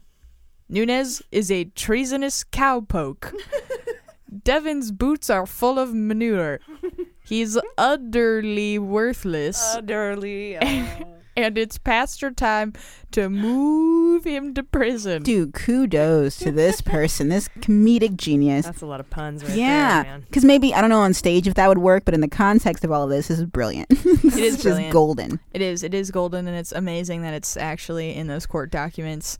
Um, That's like suing the Onion for defamation You Or know what I mean? SNL. Yeah, like yeah, I like. So there's a few things that's so amazing about this. The first being that Devin Nunes co-sponsored a bill called "Discouraging Frivolous Lawsuits Act" once. So that's an amazing irony. so you didn't just vote for it. He sponsored the bill. Yeah, he That's co-sponsored it. Yeah, so he obviously is never letting that down. A lot of the news headlines, that is what their headline is. Co-sponsor of the Discouraging Frivolous Lawsuits Act brings lawsuit against people who are mean to him online. Crazy. It's so funny. Um, another another thing that I thought was interesting. Uh, I was just reading up on you know some articles predicting how this case is going to go, and they referenced a case that happened in 96 with someone named Sharon Yeagle. She was an assistant in the student affairs office at Virginia Polytechnic Institute. She sued their school's newspaper for defamation. Uh, and insulting words because they published an article of her and underneath the quote had the phrase director of butt licking Director of butt licking. that's what she was suing. It's them. amazing. Yeah, she was suing them over, and then and then it's referred to as like the butt licking case, which is the director of That's how you troll, case. man. That's how you do it. Yeah, it's so funny. But essentially, the important thing to learn from that is that in that case, the U.S. Supreme Court protected language that is insulting, offensive, or otherwise inappropriate as long as it is just rhetorical hyperbole, which is 1000% what these tweets from these accounts fall under that are talking about Nunes, as you could tell by the one I just gave you. Move him to prison. Incredible. That does not sound like a serious. Uh, I mean, I feel like if you're personifying yourself as a cow, you can throw it out as as rhetorical hyperbole. You would think, right? Yeah. yeah. You would think. So we'll see where that goes. Thank you so, much, Jordan. God, that's hilarious. I know. I, it's gonna have to be just dismissed in short order, but I wish it would go on for a while. Just uh, Just you know, for laughs. I, I my taxpayer dollars would happily fund that shit show circus Mhm. for just a little while. Yeah, yeah. Let it go down in the history books. Yeah, amazing. Ugh, goodness, Nunes. Well, thank you guys. Thank you for your reporting. Oh, oh, I'm so sorry. I forgot another thing. Oh, That's, yeah, That's um okay, so this is actually I'd like to play a clip here. Uh I can send it to Jaleesa, or I could do it the janky way, where I just literally play it through my iPhone speakers. We can do microphone. both. We can see which one is so probably clips, best to get the clip in there. yeah, if you're if you're on Twitter, then you've probably seen this video going around. But it's a video of Devin Nunes on C-SPAN a long, long time ago, defending people that were yelling the N-word at John Lewis ah. at a protest, and he says, "I think people have every right to say what they want. If they want to smear someone, they can do it." All right, yeah, let's listen to that clip. Hearing a lot of angry comments yesterday aimed at a couple of your colleagues, including Barney Frank uh, and uh, Congressman John Lewis, using the N word as some of the protesters uh, jeered at him as he walked through the halls of the Capitol. Yeah, well, I think that uh, when you when you use totalitarian tactics, uh, people uh, you know begin to act crazy, and I think you know, there's people that have every right to say uh, what they want. If they want to smear someone, they they can do it. It's not appropriate, uh, and I would I think I would stop short of characterizing uh, the 20,000 people who were protesting that all of them were doing that.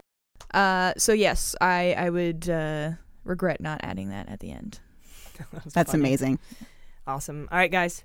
Um, I know everyone is speculating about the contents of the Mueller report this weekend and why there were no additional indictments, especially considering all the things left undone. Uh, we have a few thoughts on the matter. I do. Uh, but I wanted to remind everyone about an important development we learned a couple weeks ago that the Department of Justice is now planning to escalate its crackdown on foreign influence operations in the United States. Some might not know this, but a new appointment was made by Bill Barr, elevating Brandon Van Grack to head the new FARA Enforcement Unit. That's uh, the Federal Agent Registration Act, Foreign Agent Registration Act. Uh, as we all know, Van Grack worked on foreign influence in the special counsel's office for Bob Mueller. We have uh, to note that the majority of the RICO charges I've been talking about for the past several weeks are potential RICO charges, conspiracy, aiding, and abetting. Uh, the ones I've been talking about for the past several weeks fall under that designation, and I wanted to go through a few of the big cases today that might be handed off to the FARA unit now that Mueller has wrapped up his uh, investigation. First, we learned Monday that feds raided the offices of Elliott Broidy last summer, looking for documents and files related to China, Saudi Arabia, Pras Michel, the United Arab Emirates, George Nader, Michael Cohen, and Qatar. So, whoa.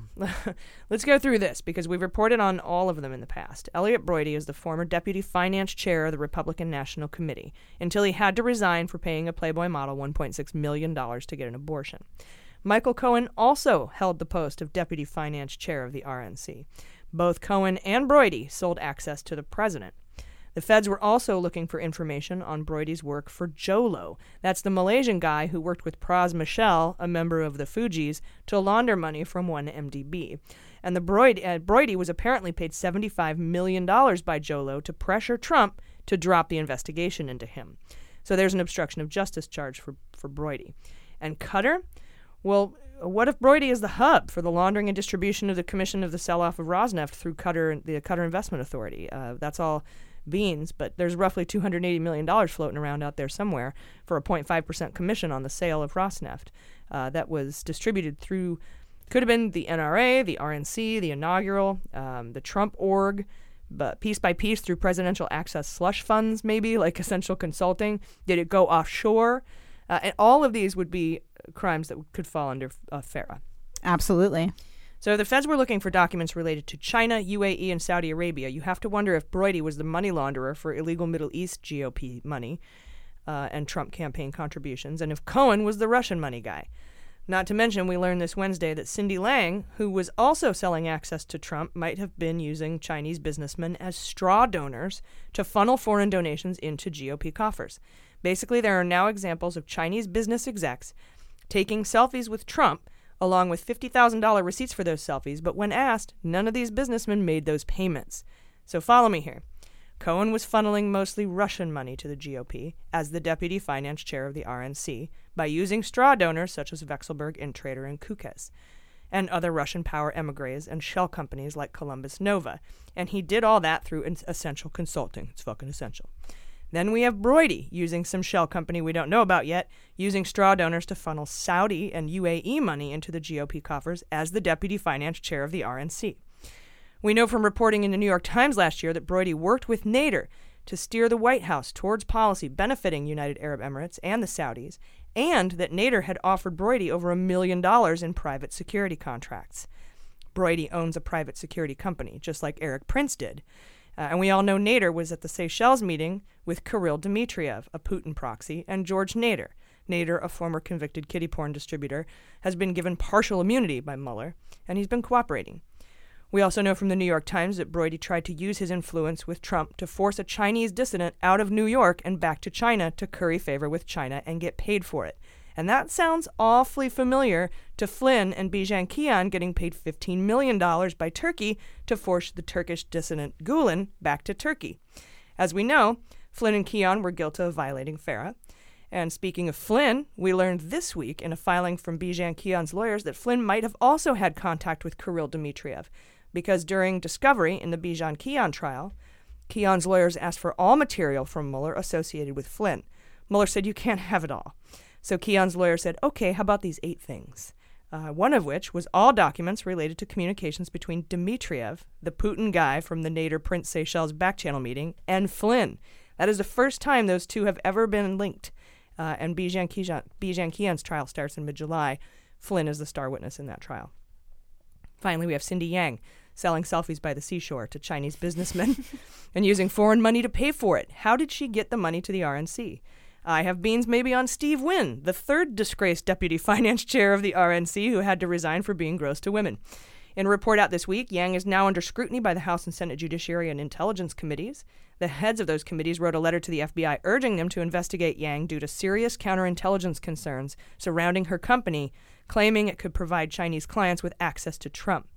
She's also under investigation for possible sex trafficking in the recent indictment of Patriots owner Robert Kraft, who was, incidentally, made a sweetheart deal of no jail time and 100 hours of community service in exchange for admitting he did it. And he turned the deal down, which I thought was weird. Uh, maybe he knows this isn't just prostitution and that these girls were trafficked. He doesn't want to admit to soliciting to them. Jaleesa, you brought that up in the in the midweek review. Mm-hmm. So good good thing to point out there. Anyhow, the Democrats are looking uh, into her activities surrounding selling access to foreigners. Uh, and the request was endorsed by Pelosi and Schumer, who called the reporting very concerning.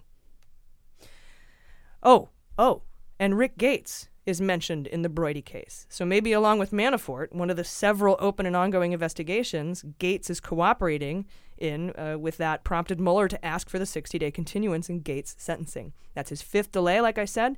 He's mentioned earlier in the show, as I mentioned earlier in the show, prosecutors have advised him not to give testimony to Congress because he's still part of an open and ongoing investigation. So, there. Those are all the upcoming conspiracy, wire fraud, obstruction of justice, aiding and abetting, computer fraud and abuse, campaign finance violations, all of that, possibly RICO. And even though these might not be charged by Mueller's team, they could very well be handed off to other investigators, such as Southern District of New York or the new FARA Enforcement Unit, headed up by the man who has been investigating them all along. Uh, let's also not forget that Mueller is an investigator, as we've said a million times.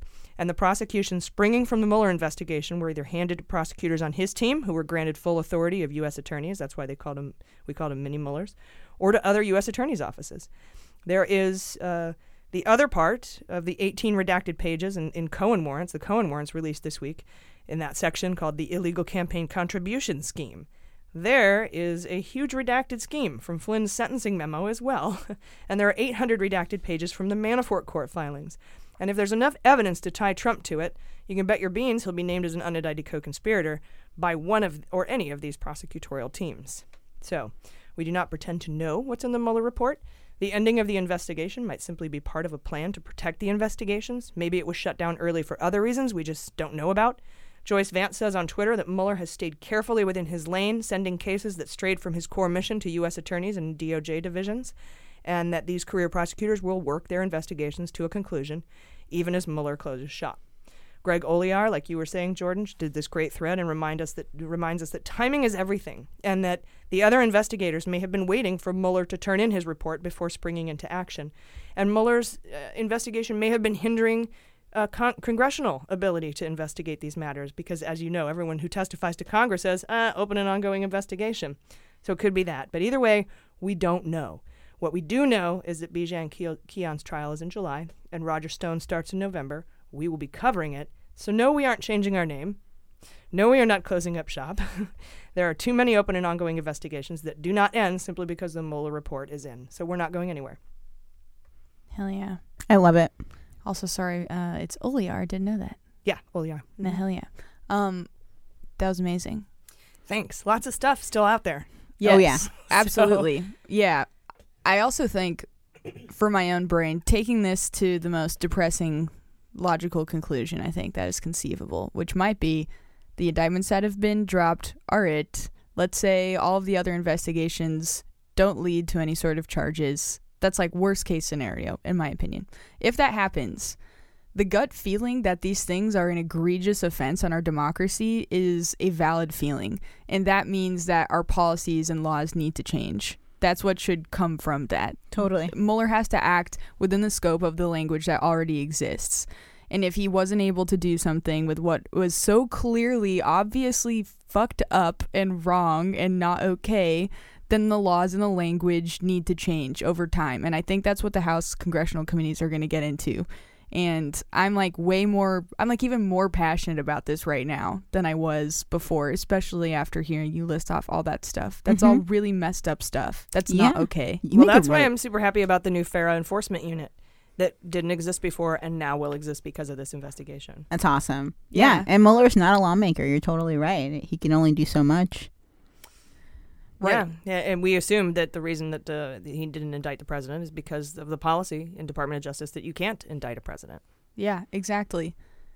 Yeah, it's going to be a long time, I think, um, till we know what happens in all those investigations and everything. But even like, you know, with Donald Trump Jr., we we know that these people lied. We know that they lied under oath, and for some reason they weren't punished for it. Why? Or, Yeah. or will they be punished for it later? And like if- Sessions and Right. so many of them. Yeah. yeah, and if they're not punished, then something needs to change. Yeah, Mueller might be, and we've talked about Mueller, the kind of guy that he is. He he he's into justice and the public knowing the truth, and he might say, "I want to save that for congressional hearings, so that it's all out there and nobody can stop it. Nobody can redact it. Nobody can hide it. You know, and nobody can interfere with it." Mhm. Yeah. Yeah. But yes, that's me jumping the gun to my most pessimistic outcome in my brain. It's easy to do. You made a good point, Yeah. though. Yeah. Yeah. It's good Yeah. to prepare. Yeah, Right. It's always nice to be prepared. If this is it and none of this ever gets resolved, it still happened. Yeah. And, it's on so- us to change it, you know? Yeah, And we- the lawmakers. Yeah, we do need regulations that have more teeth. Um, because, like you said, if Mueller wasn't able to get any convictions out of this for these clear and obvious crimes, then we need to have, then our system is. Yeah. It just broken. points to how fucked up it is. Yeah. Yeah. And we need to fix it. And that's what, that's what our job is. Yeah. All right, guys, we'll be right back. Hey, Mueller junkies. This episode of Mueller, She Wrote is brought to you by Betabrand. Who says comfy cannot be work appropriate? Betabrand wants you to look good and feel good and be comfortable, even when you're at the office. Betabrand's dress pant yoga pant features ultra comfy, super soft styles designed to impress. They're wrinkle resistant, they have four way stretch knit fabric, which I absolutely love. They don't dig into me. The dress pant details are amazing. They have faux zippers, faux pockets, some have real pockets, which is important. I love pockets. They have front buttons, belt loops, so I can wear my belt. It's absolutely outstanding. I love these pants. And they're built for all shapes, sizes, and tastes. So they have a lot of different styles like boot cut, straight leg, skinny, cropped, and more. And they have all the standard colors like black, navy, gray, and khaki. And then they have seasonal and limited edition colors as well that they release monthly. And they do that from crowdsourcing. They get their ideas from their the fans of their pants, and they so they send in their ideas and they make the pants that the people want. I absolutely love them. They have four lengths to choose from, which is good because I'm pretty tall. And they even, like I said, functional pockets, so important. Uh, Betabrand connects shoppers and designers. Uh, as I said, they do a lot of crowdsourcing. To, they bring everyone's ideas to life, and they love feedback. So they welcome any ideas that any of you have, and they go straight to the design room. You can vote for designs um, that you want to see crowdfunded, and they have hundreds of designers and thousands of designs on their site so far, so you have to check it out. Myself, personally, I've been wearing Betabrand for a long time. I have the dress pant yoga pant. It is one of my favorite pairs of pants that I own. I actually got several of them because when I go into the office, I, I wish I could wear my athleisure wear, but you can't. It's the office. You know, I'm, I work as an executive in the government, so I have to wear the I have to wear dress pants, and it used to bum me out because most dress pants aren't cut right, you know, unless you have them custom tailored. But these four-way stretch pant, the fabric is absolutely breathable. It's so comfortable. It makes it feel like I'm wearing jammies to work, but I actually look totally professional. I think you'll love them too. Seriously, my favorite pair of pants. I bought several of them because I like them. So, fit, feel, and comfort, very important. Uh, they have a lot of different choices, so you can pick the style that you want. Uh, I usually wear black, but like I said, they have these cool seasonal colors they come out with every once in a while. Um, and so I really, again, I just I can't recommend them enough, you guys, and that's why I started wearing them. You should try the dress pant yoga pants too. So visit betabrand.com/ag, all lowercase, and you will get 20% off your pair. Millions of women agree these are the most comfortable pants you'll ever wear to work. Again, that's betabrand.com/ag, all lowercase, to get 20% off yours today. All right, you guys ready for sabotage? Yes.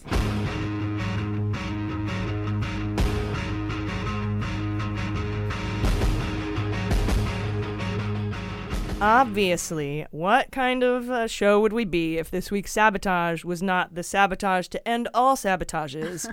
the Mueller report has been issued. Barr is reading it right now. He said he was going to give a conclusory or a, you know a summary of it to Congress. Uh, apparently, it's longer than he thought. I guess uh, maybe he maybe he didn't think it'd be that long, and then he saw it and he was like, mm, "I'm gonna need some more time." so Trump is golfing. He's reading it. Uh, I, I, know uh, Rosenstein was in the office today too. I'm sure that he's consulting with him uh, on the report. I think it's good news that he's not just immediately coming out and saying no collusion, uh, because I feel like he would if he were like you know all up in Trump's program and trying to be you know hide stuff, or if it just said no collusion. I, Yeah. I think it's more complex than that. I, am not going to pretend to know what's in it. And what's really weird is that as we record this episode, we don't have his summary. When this episode is released, we might have his summary. so you guys might be, you know, listening to this now knowing some shit we don't know because of time travel. So, uh, Sorry. anyway, it's uh, guys, we've already pretty much covered it. Um, it's here. Uh, the Mueller investigation is over, but the Mueller prosecutions continue. Yes. Definitely. Someone also on the topic of Trump not tweeting like a crazy person um, over the last 24 hours. Again, this is Saturday for us. So the question was do you think he's doing that? Someone thought maybe it was your beans coming true about Mueller saying he needed to resign. Um, he needed to be quiet and resign in exchange for him not prosecuting him criminally. Oh, that would be so nice, but I, and I that maybe really like a don't- gag order was on that or something. Yeah, I don't think that's Those are super space beans that I don't believe in, but That's beautiful theory. But Mhm. yeah, It's just beautiful unlike theory. Trump. It would be ideal, but he would go out swinging if history has taught us anything. Uh, unless he was just trying to save his business. Yeah. Mhm. But I, Oh. yeah, I don't know. I don't think so. I, I honestly think the, he's being quiet because Emmett Flood, he took Emmett Flood with him to Mar-a-Lago, and I think Emmett Flood is like, just keep your fucking mouth shut for just a minute, dude. They Just got Trump tied up somewhere. Once that report comes out, go nuts. But Exactly. Just shut your fucking mouth right now. First of all, because you would really depress more than half of the country. Uh, you're just gonna make enemies on that kind of a thing, you know, a gloaty, sore winnery kind of a thing. And he may be the winner, and he may have every right to gloat. I don't know yet, but that's just a bad look. But nothing has ever stopped Trump from having a bad look before. So I, I honestly don't know why. I, I think Emmett Flood maybe. He's, He's like putting it, just put a golf club in his hands, took the phone away, put a golf club in there, and said, "Just go golf." Yeah, yeah, like a little have kid. an omelet at your omelet bar and shut the fuck up. hmm Stuff your mouth with an omelet. That's the uh, honestly, I think that's why he's being quiet is because he's listening to his advisors to to do that. yeah, he'd be smart too. I'll give him that much credit. Yeah, I think that it's kind of what you said, uh, don't trip at the finish line thing. We're right fucking there. Just please be quiet. Please be quiet and don't get us into another horrible media cycle. Uh, yeah, because you're just gonna. uh, It, it could only be bad for him. Yeah. Mm-hmm.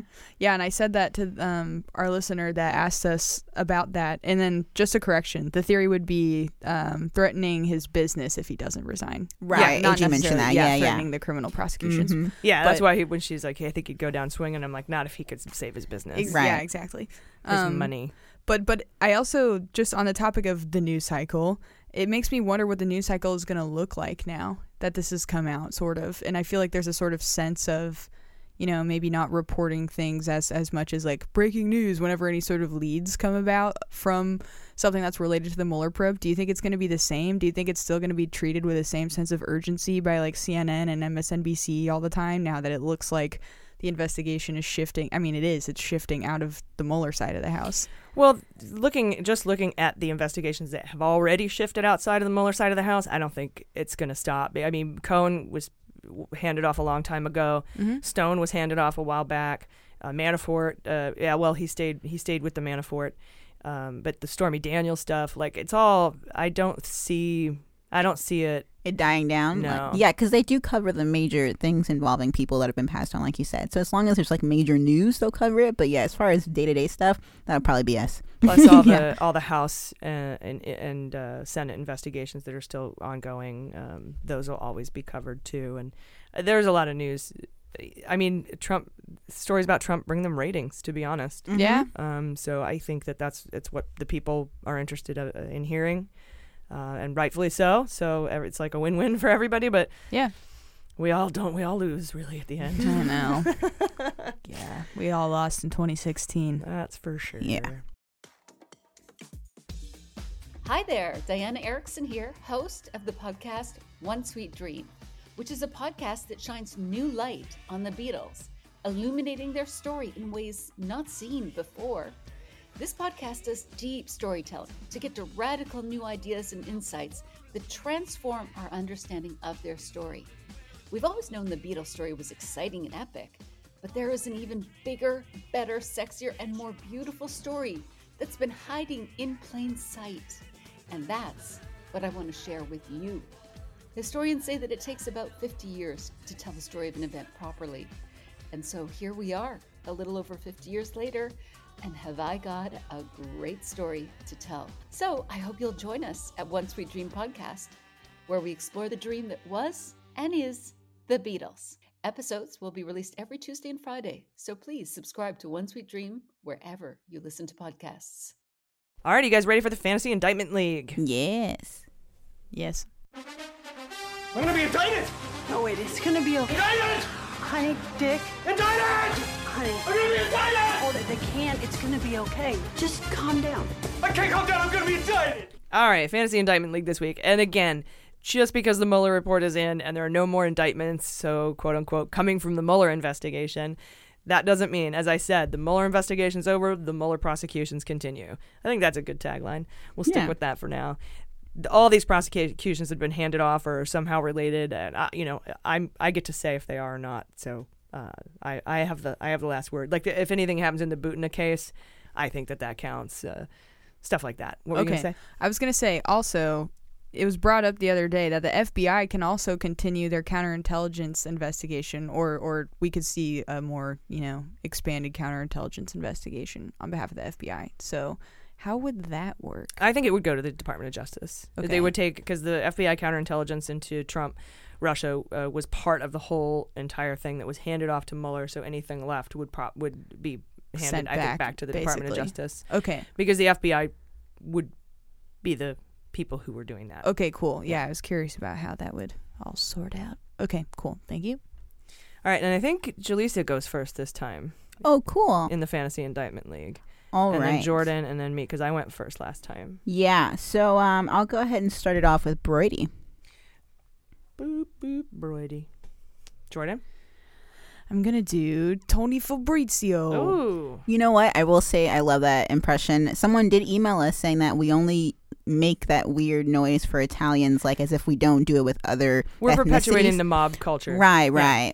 Bec- So and apologize for. I'm, I'm sorry, guys. Like, I, I think it's innocent, but maybe this person was Italian.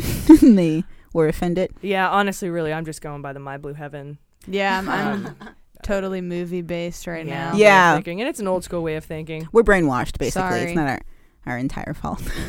we love you all. Uh, I'm gonna go with Manafort. cool. I'll do Erik Prince. That guy's a dick. Jordan. Um, superseding stone. I'm gonna go with Assange. Oh, man. shit. There was a little tweet. It was a false alarm, but apparently someone tweeted that he was uh, arrested as soon as the Mueller report dropped. But turns out it wasn't true. But I, I did hear though that his that the uh, what am I trying to say? The embassy was an idiot. surrounded? Yeah, yeah, Mhm. yes, Yeah. Why maybe that's why they thought he was arrested. Yeah, that's. But I think that was confirmed though. That he was or was not. No, that it was surrounded. Oh, surrounded. Yeah, yeah, that or makes like, sense. like an increased presence. mm-hmm. Yeah. Yeah, it's a good pick. Cool. Thanks. I'll go with Sater. Mm, WikiLeaks. Good. that was gonna be my next one. Uh, AMI. Oh yeah. Corsi. Yeah, dick. Trump inaugural. Ugh. Trump inaugural. That's different from the Trump campaign. That's Yes. different from the organization, and it's different from The committee. foundation. Yes. Yeah. Oh, which one's this the committee? This is? Tom Barrack. Trump inaugural. Got it. Got That's it. The Yeah, one. there's Tom no Barrack. committee. There's- There's there's the committee to reelect the president, or, or are you talking about the That might be the one I'm confusing it with. Yeah, yeah. because the, there's the Trump campaign, Mm-hmm. which is the com- something committee. to Right. The elect president. 2016 committee is what I was thinking of. It's the campaign. Got it. Okay. Yeah. Trump inaugural. All right, I'm gonna go with Kush. uh, Junior. Yeah, that was my last one. Jordan.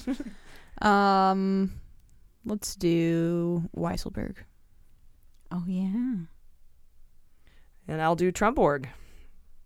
Okay, I'll do Kaiser. Nope, you're done. Oh God damn it! Did you want to replace any of your Broidy Prince, Sater, Corsi, or Junior with Kaiser? I will replace Prince with Kaiser. All right, everyone good with their picks? Mm-hmm. All right, cool. All right, guys, it's time for the interview. We are welcoming back uh, a great old friend of the podcast. She's not old, but she's an old friend. Uh, you know what I mean. Her name is Andrea Chalupa. She's co host of Gaslit Nation, an incredible podcast if you haven't heard it. So, uh, hey, Jaleesa, roll that interview.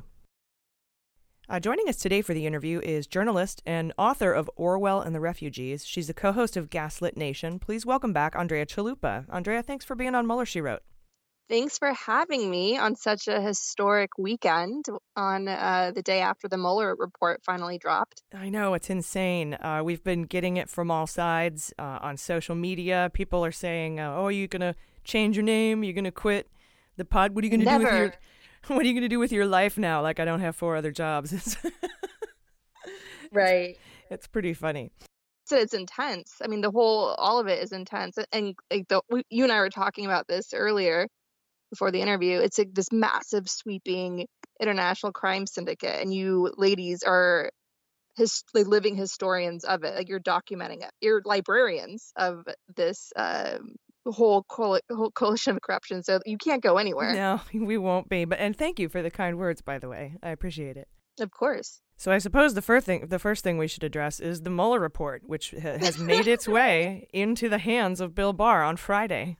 Yes. I mean, we knew it was coming. I honestly didn't think it would come so soon, mostly because Jared and Ivanka and Don Jr. were walking around freely and there weren't any there wasn't any like chatter about the three of them other than some big uh, revelations in the media of you know like the WhatsApp story the and the private email story with Jared and Ivanka um it, communicating with uh you know carrying out foreign policy over WhatsApp so there's so you kind of saw that um those revelations were coming out so you were kind of hoping for indictments of the kids finally since they were so central to the campaign the transition team and of course uh Jared and Ivanka are de facto president of the United States um who are abusing their power to this day so I think I, I was really shocked by how just suddenly it came on. I was like, oh, it's here. Like, how did you feel about it? Yeah, it was it was shocking to us as well. I mean, we we knew it was coming, and I knew uh, it would at least be put off by a month or a month and a half because of the government shutdown. But um, I guess I guess you're just never prepared for that day. no, no, no. You're never prepared for a premature baby. I totally, even though you know it's coming. Yeah. Yeah, no, it's it's it's interesting. Joyce Vance on Twitter, just reading before you called, um, she was saying that what since there's so many loose ends that are getting delegated out right to other districts, New York, Virginia, and uh, DC, um, what that indicates in part is that Mueller, even though he had a larger directive, as he had like a wider scope as it granted by Rosenstein, like he's still stuck to being narrow, and that could be because of how politicized everything had become. So he just like kept very disciplined within the lines and a very narrow focus, and sort of fan like farmed out all the other, you know, Corsi, presume hopefully, presumably the kids, certainly Don Jr. to uh, the other uh, the other districts. Yeah, and that might have been one of the uh, reasons for the Mueller report and the and you know the shuttering of the quote unquote Mueller investigation. As of now, we we've known, and you've been talking about this. We've been talking about this. He's farming out a lot of different things to different attorney uh, U.S. attorneys' offices, and um, I know that um, some state AGs have picked up uh, a lot of these uh, on a lot of these investigations. Of course, Congress is investigating, and this might be, and this is obviously just speculation. None of us know what's in the report, but this might just be a way to decentralize uh, the the mudslinging. Do you know? Like, uh, w- there's 17, what 19, so a whole bunch of other investigations that have sprung forth from this Mueller invest to this Mueller probe that are continuing on. They're open and ongoing investigations in in other offices and other units, and we learned just before I called you that Barr was supposed to maybe release a summary of the Mueller report today, but it sounds like he's not going to, which which says to me, and of course this is just speculation because I haven't seen the report, but it sounds like it's just not as simple as no collusion. Uh, if if he needs more time to review it. Oh, I mean, absolutely. I saw that too, and so he's probably just I don't even know what he's wrapping his head around. Um, Barr should just give it just give it out. Like they, as people are pointing out, like the Starr report was a massive Gone with the Wind books like doorstopper with with just disgusting like literally disgusting levels of detail that uh, much of which just simply were not necessary and were done to inflict as much damage politically on the Clintons. But that was just handed out. Like you had newsies on the street saying, "Here's a Starr report." Um, so Barr really sitting on this thing and soaking it in for whatever reason. Um, yeah, I mean, hopefully, I mean, he promised it today. He promised he he would at least brief the Democrats, and I I just I just hope he doesn't sit on it for too long. There's really no need to, given like the level of, I mean, certainly everyone's saying because it it ultimately at heart it is an investigation into one of the worst terrorist attacks on the U.S., which is what the Kremlin did in 2016, and and who was complicit in that.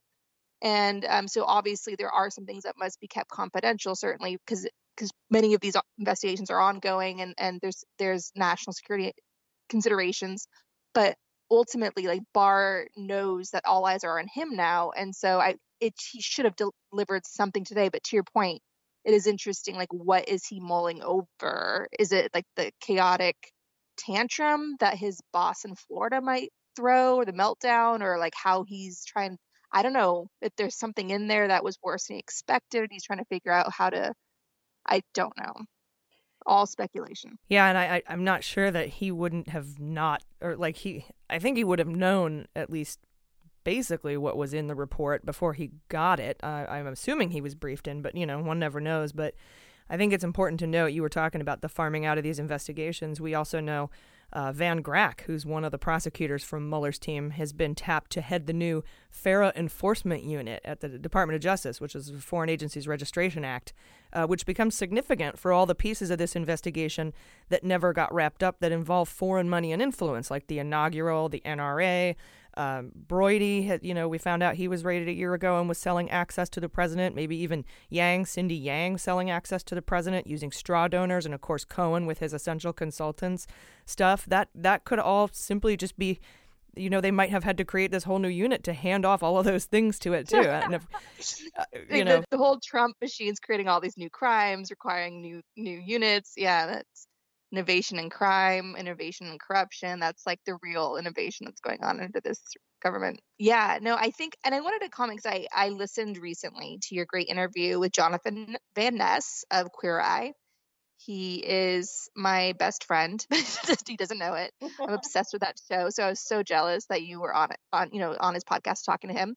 I thought a point you made in your discussion with Jonathan was really interesting, where you said that you had a theory that William Barr and Mueller are friends, and that gives you faith that I, that William Barr will do the right thing by the American people, just follow the law and not and not as his earlier memo stated, maybe uh, where where he did this whole memo trying to say argue that against obstruction of justice and and in, in the in the case in the case of what Trump did essentially, right? Um, and that you had a theory that they're friends and and William we can actually rely on Barr. I thought that was really interesting. Yeah, I, th- I suppose we'll soon know uh, if that's the truth. If that's the truth, um, it was complete and total uh, speculation, but it was, you know, a hopeful a hopeful one. Um, right. But I think even if that were the case, I know they you know, obviously they worked together for, for for many years, and I've even heard some chatter that their wives are friends. Um, even if that's the case, I feel like both Mueller and Barr, they're institutionalists, right? That's how people are comforting themselves. You keep saying, oh, they're they're they're upright guys. Even Barr, despite that memo, is an upright guy. You can count on him. I still think that even the institutionalists are are going to be outgunned here because the enemy is so brazen and is the enemy is so shameless. And I've seen this for many years now, covering Kremlin aggression where the West keeps trying to act by a certain set of rules and decency, and the Kremlin just goes in and just slits their throats. and everyone's like, wow, we did not see this coming. But they do it again and again. And I just feel like at the when you have Trump and Putin talking on the phone all the time, as, as we know, they they they're they carry on conversations. They're they're Putin's in Trump's ear. And when you have Putin, and when sorry, Trump when you have Trump repeating Kremlin talking points and choosing uh, to believe the Kremlin openly above um, U.S. intelligence, when you have Trump going to um, the Hermit Kingdom, North Korea, and, and legitimizing a man that is a mass murderer, uh, the dictator of North Korea, and, and, that is a regime that's propped up in part, large part, by the Kremlin. Um, so this is all being done in the open, like that. That he is who the, the president of the United States is is has keep telling us again and again and again, like what Mueller's uncovered again and again is that the president of the United States, Donald Trump, is an asset of he's a Russian asset. He's a Kremlin asset. And and we see it. And so my whole thing is that Mueller and, and Barr can be as upright and by the book and all of that. They can be just Boy Scouts. But Boy Scouts up against essentially the Russian mafia. They don't stand a chance because I've seen how Russian aggression plays out. It's insidious, it's brazen. It's they go in as as deep and as far as they can, and once they're in, they go and they push even deeper. And they they've done that inside Ukraine. They they've done that in their invasion of Crimea, which was in the works since the mid 2000s. Um, and they they and they they're so good at what they do that they that just in Crimea as an example of what I'm talking about. Um, they had Russian uh, special forces taking over government buildings, military bases inside Crimea. Um, they had these little green men, these Russian soldiers, patrolling the streets without the Russian flag on their uniform. And they, they somehow managed to convince the world that this was not an invasion, it was a referendum. So you even see so called credible sources in the West, journalists, say, oh, the Crimea referendum without any larger context. oh, when Crimeans voted to split off from Russia. No, no, no. It was, first of all, the ballot in that referendum had like two choices, and they were both very similar. It was basically you had no choice but to to have autonomy from Ukraine. Um, those are the two options on the ballot. And and meanwhile, you had people being kidnapped and tortured and killed. Um, and and so what I'm saying is is that just look at Crimea alone. Just examine Crimea alone and what they did there to see what I'm talking about. That that the Kremlin is very, very, very, very, very good at um, infiltrating, invading, and muddying the waters with disinformation and brazen theatrics to make you confused and debate what actually happened, and to the point where you get exhausted and you give up. So I don't doubt that Mueller certainly is a stand-up, wonderful guy, and an American hero, and all that. But I think the institutionalists are completely outgunned here, literally. and and I'm really more worried about them being outmaneuvered by this this brazen enemy that's just been growing um, in, in, the last couple years alone and just spreading its influence, as we've seen with the Brexit vote, which had uh, Kremlin involvement, which tipped the scales with, with, the rise of the far right across Europe that's being funded in large part by Russia. If you look at Italy today, Italy's practically an Italian, uh, a, a, a, Russian vassal state. Italy's like the whole like people love Putin in Italy. Politicians proudly take money from the Kremlin. Um, there's Steve Bannon's building a far, helping build a far right academy inside Italy.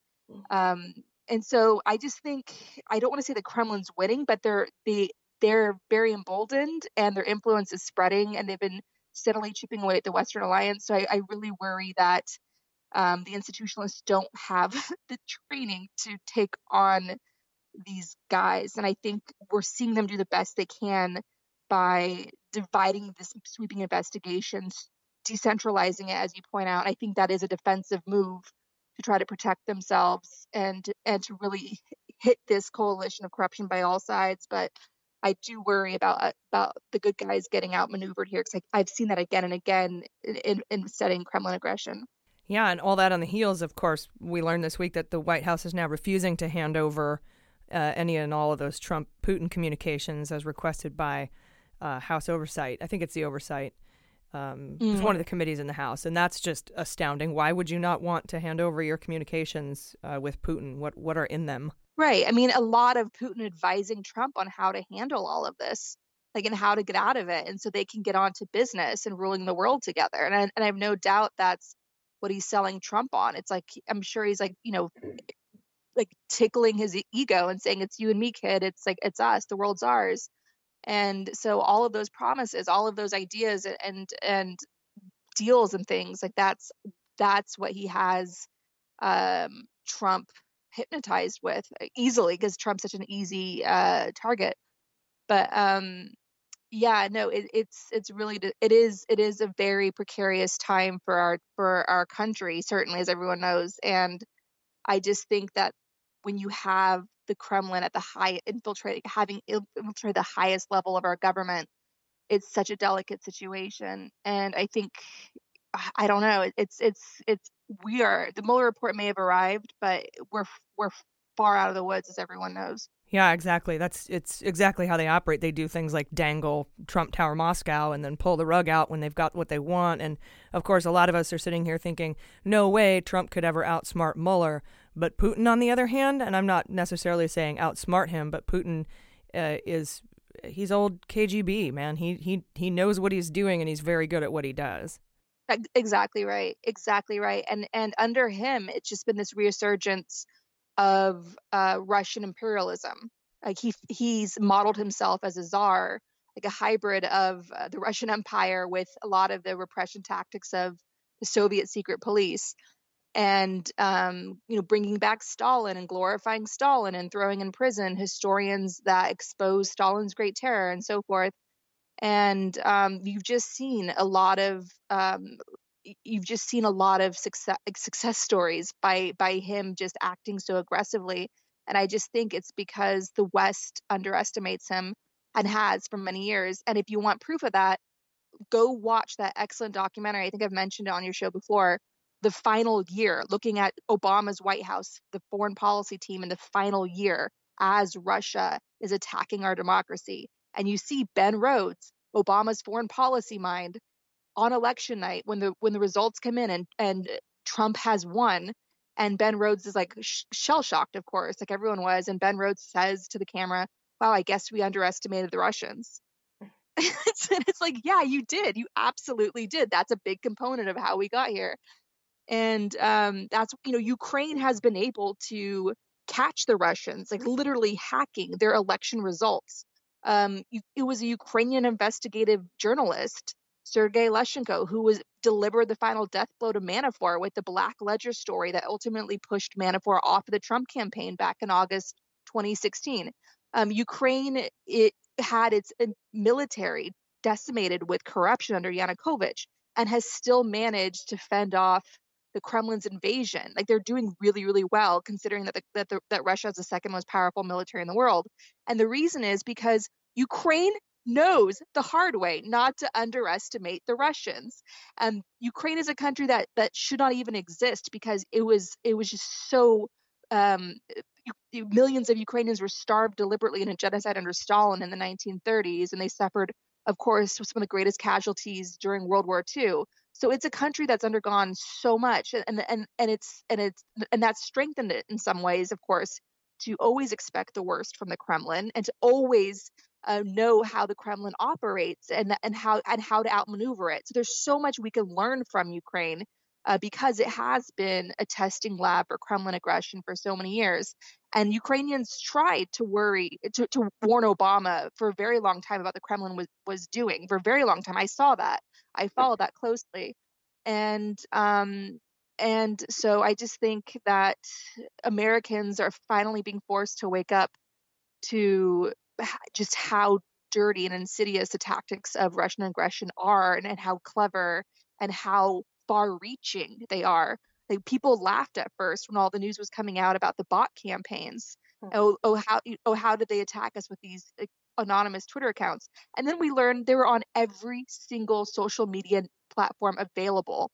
right? They just they were everywhere like, with messaging targeting diverse different groups, and and so they leave nothing to chance because they because what it is is it's asymmetrical warfare. We're we're the biggest military in the world. They're the underdog. So they have to be this clever. They have to be this insidious. They have to be this far reaching and they have to hit us on all sides because we're the bigger guys. And that's what they do and we underestimate them because we think we're the bigger guys and and they and they, at the same time what they're doing is they're exploiting our weaknesses. So my big concern with having their asset in the White House and and his cabinet of kleptocrats and his de facto president of the United States daughter and her husband uh, trading foreign policy secrets, not, eh, um, threatening our national security in exchange for enriching themselves. My concern is that all of this vacuum of power essentially has made it possible for the Kremlin to come in, infiltrate deeper, grab what they can, map what they can, get a get a, get an even better sense of how we work, so to further exploit everything we have going on, including our weaknesses, so they can go in deeper and stay in. So on on our show Gaslit Nation, we're, oh, we're we're not talking about 2020. We're talking about 10 years from now, 20 years from now, like what our country will could could look like um, because of this huge foot in the door that the Kremlin got through Donald Trump in 2016 and how far that can go and what it means. Because knowing the Russians, knowing what I've seen, once they're in, they do not leave they they push further and so that's really what we're up against and and and, and that's why the Mueller report is just one little moment in a very long timeline of us having to confront this infiltration at, the highest levels of our government up and down include and in all facets including um, you know with how they fund propaganda how they spread propaganda through social media bots through useful idiots in the west and so forth through funding think tanks and all of it so it's a very long operation. So anybody, for instance, who tells you, "What are you going to do?" Mueller wrote other reports here. They don't understand what we're up against. No, not at all. Um, and it's funny you brought that up too uh, with that documentary, and I think Isikoff and Corn covered it pretty well in Russian Roulette too. That final year of the Obama administration, and and Rhodes saying we underestimated the Russians. It's it's true, and we did, and. Uh, it, it's kind of it's frightening when you when you look at the big picture and and that there are people who think that because a Mueller report was handed in that oh everything's fine and we're safe. No. We've always said we even at Gaslit Nation we had like we had episodes called Robert Mueller will not save you, mm-hmm. and then we had an episode on um, Robert Mueller's low hanging fruit or something like that, because showing that he was going for all like the easy pieces and leaving the kids alone, even though the kids were central to the campaign. Uh, you know, Jared Kushner was in that June 2016 quid pro quo meeting with the with the Russians. Um, Jared Kushner brought in Cambridge Analytica. Uh, Jared Jared and Ivanka had a, had the final say on who the VP was going to be. Ivanka helped lead the transition team. Flynn said that the transition team was the one that told him to call the Russians to reassure them. Um, Gates and Manafort both closely advised the transition team. So Jared and Ivanka were central to all of this. They knew what they, of course, knew what was going on because when you're working in politics, information is power, intelligence is power. So Ivanka and Trump is it was they were central. They were the masterminds in all of this. They they of course knew what was happen, happening. And um, so the fact that they had been largely untouched and except for these exposés coming out about uh, just how they're abusing their power and literally like selling state secrets to enrich themselves uh, and as we saw with that whole uh, nuclear uh, technology deal going on the saudis and jared having a really close relationship with the saudi crown prince and even assisting in the murder of jamal khashoggi the, the butchering the murder of jamal khashoggi. I mean all of it just shows um, you know what how they've how kleptocratic that the that this government this White House has been and how um and, and Ivanka getting like tra- trademarks for elect electronic voting machines in China, and Vicky Ward's book coming out saying, yeah, she she does want to be president. Like they they see a Trump dynasty coming. So I think I this is what it looks like. I, I mean, all of this is is very obvious to anyone that's studied kleptocracies in other countries, authoritarianism throughout history. This is the playbook for it. It's not innovative. It's just corruption, plain and simple, and people being yes that greedy. Absolutely, and and I, I wanted to go back to something you had mentioned um, because I want to talk to you about based on your expertise. I wanted to know what your thoughts on the new reporting uh, that came out this week that Kushner was using clandestine methods of communication, WhatsApp, to speak to leaders of foreign countries, and specifically, I was reminded of that time when. Uh, the Saudi crown prince got the intel on traitors to the crown, uh, and then a month later, everybody was chased out. And I'm just, I kind of am wondering, like, what sort of things were communicated between Kushner and the Saudi Crown Prince using secret uh, messaging apps? That's insane. Yeah, no kidding. I mean, these two millennial princes over WhatsApp um dividing their shares of the world um yeah no it was there there was some dis- so to add to that there was some disturbing reporting i believe it was the washington post where um they mentioned that uh, the Saudi crown prince and Jared Kushner um, would stay up when Jared was over there. Um, he they the two of them would stay up till all hours of the night until like 4 a.m. The two of them just talking late into the night, and I called it like slumber parties. And but that's how close they are. Is um, they're very much they almost have like that Putin and Trump bromance, and they do have that Putin and Trump bromance. Um, and and so certainly um Jared had I the, the reality of the situation for them, if you look at it from their their perspective, they know they're in trouble. These are people who have come up through investigations. Their parents have, have been investigated or in, in prison.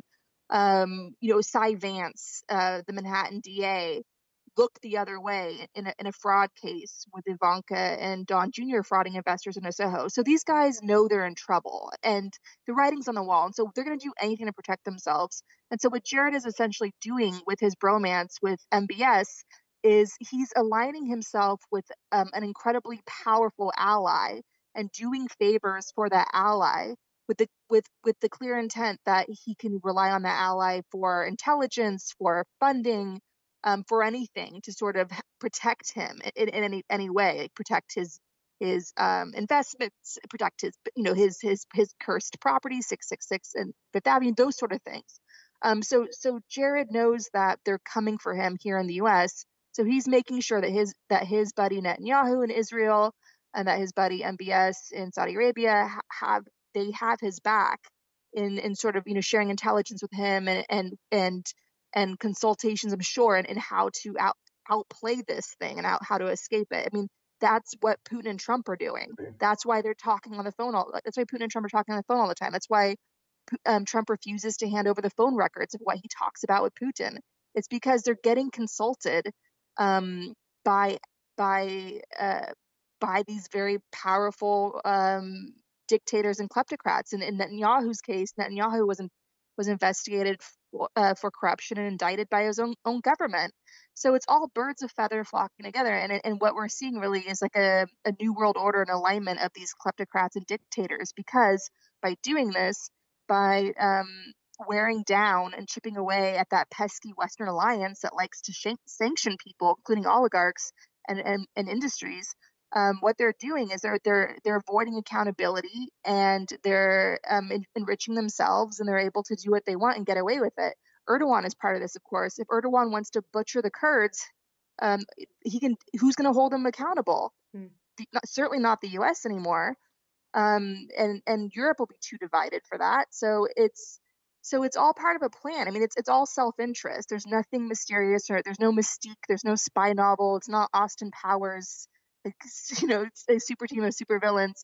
It's just greed, plain and simple. It's it couldn't. It's like it's just it. There's nothing exciting or sexy or anything about it. It's just a bunch of people just trying to uh, do get rich and just live life and, and being masters of the universe at the expense of others. All right. Well, um, before I let you go, any silver linings? always.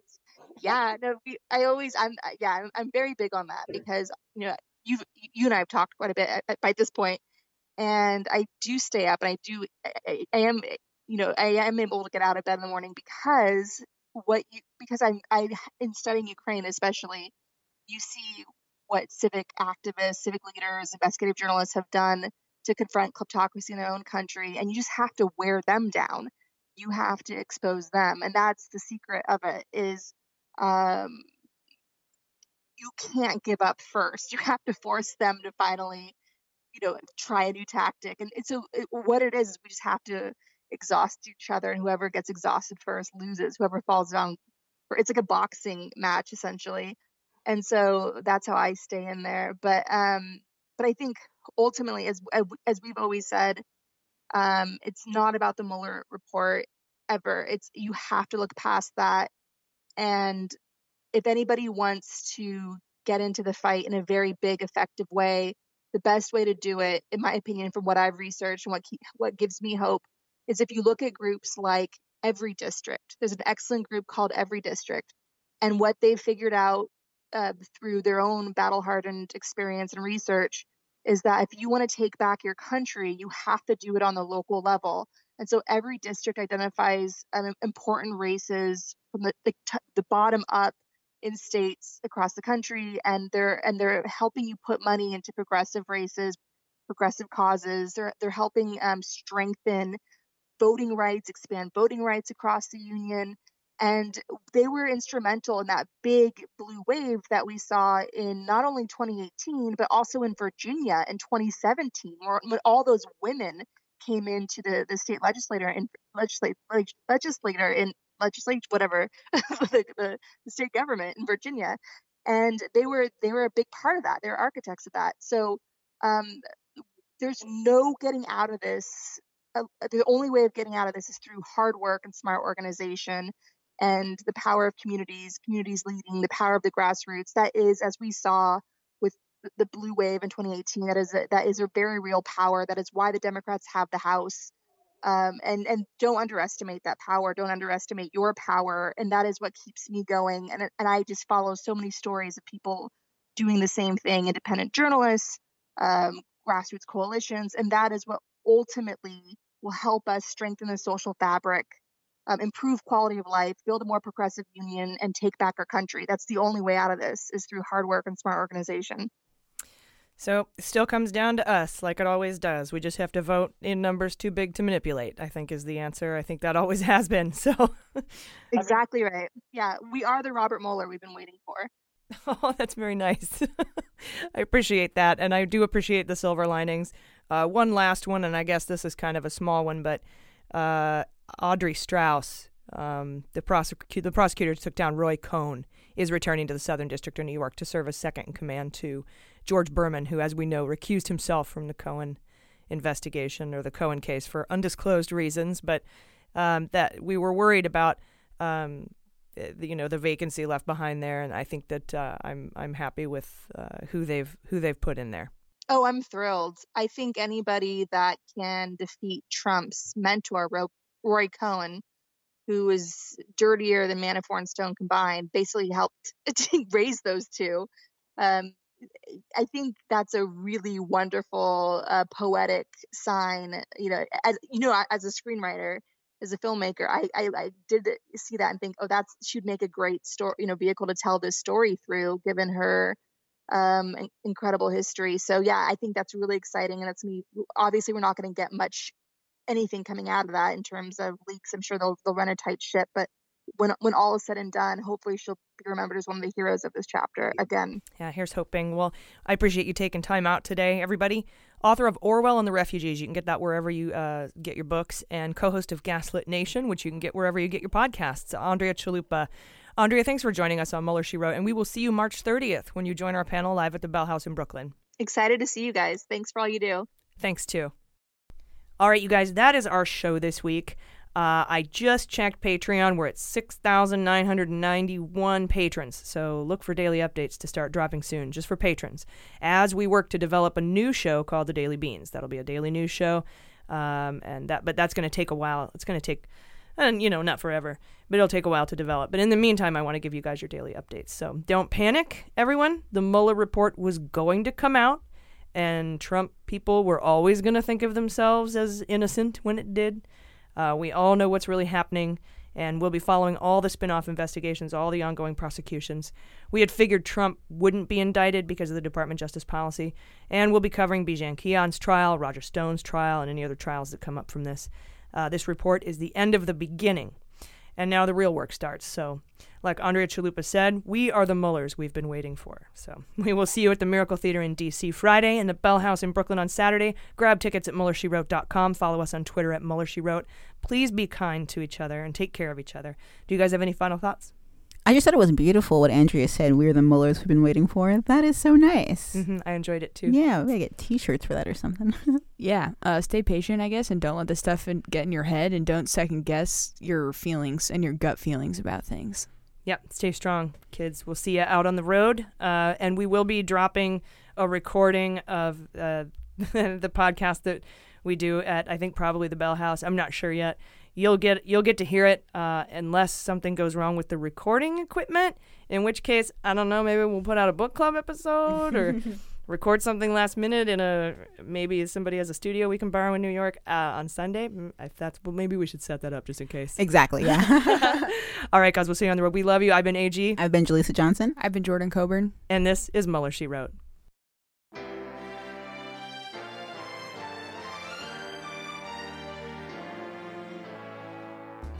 Mueller She Wrote is produced and engineered by AG with editing and logo design by Jaleesa Johnson. Our marketing consultant and social media manager is Sarah Lee Steiner, and our subscriber and communications director is Jordan Coburn. Fact checking and research by AG, and research assistance by Jaleesa Johnson and Jordan Coburn. Our merchandising managers are Sarah Lee Steiner and Sarah Hirschberger Valencia. Our web design and branding are by Joel Reeder with Moxie Design Studios, and our website is MuellerSheWrote.com.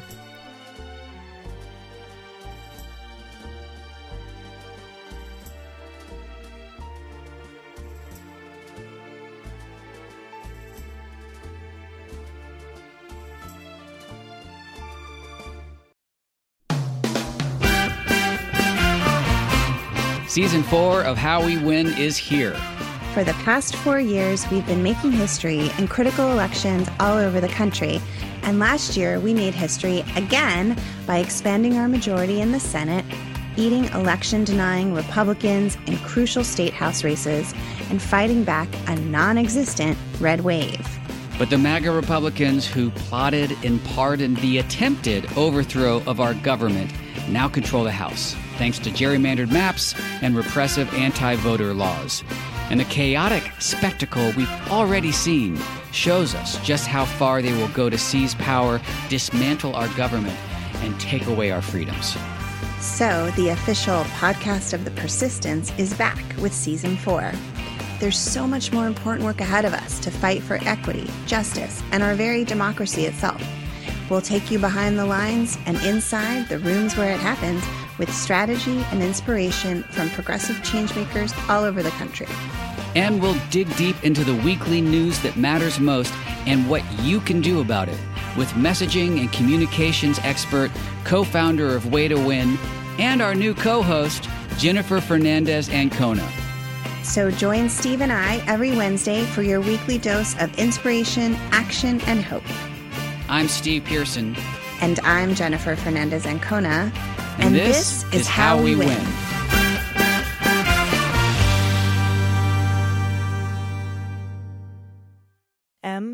MSW Media. Hi, this is Jon Cryer, and I am hosting a new seven part true crime podcast called Lawyers, Guns, and Money that'll challenge everything you think you know about U.S. covert operations and presidential misconduct. From Jack Bryan, the director of American PSYOP, comes the incredible true story of John Mattes, a newly sworn in Miami public defender in the 1980s who has found himself completely in over his head. I step off the plane, and there is a van with a couple guys with Uzis. And one of them in broken English said, Welcome to Bogota, John. Mattes's first felony defendant has been arrested for having a machine gun and tells Mattes a dangerous secret. He was shipping arms into Central America on behalf of the CIA. As a first time lawyer, I want to act like I know what I'm doing. But with the help of a Colombian drug smuggler, How much money the CIA raised by hitting up drug dealers? A lot of money, millions of dollars. An Alabama mercenary. They were prepared to die to the last man. I saw this in them. I saw the fire in their eyes. And they made me their war chief. And a newly elected senator, John Kerry. We are looking at allegations of drug running, gun smuggling, conspiracy to commit murder, and murder itself. He'll fight to free his client. The judge said, Show me in a courtroom how we were at war. Expose an illegal war being run by the White House. I mean, I wanted him involved, but I didn't want to be on record as doing it. And somehow stay alive in the process. I just escaped a kidnapping by the CIA in Costa Rica. This is Lawyers, Guns, and Money. So you have a man in an Armani suit standing in the bow of a boat with a rocket launcher and says, If I lose sight of you, I will launch. You will be vaporized. Available everywhere starting October 29th, or get it ad free and early starting October 22nd at lawyersgunsandmoney.supercast.com. There you'll find bonus episodes along with exclusive content. Subscribe now.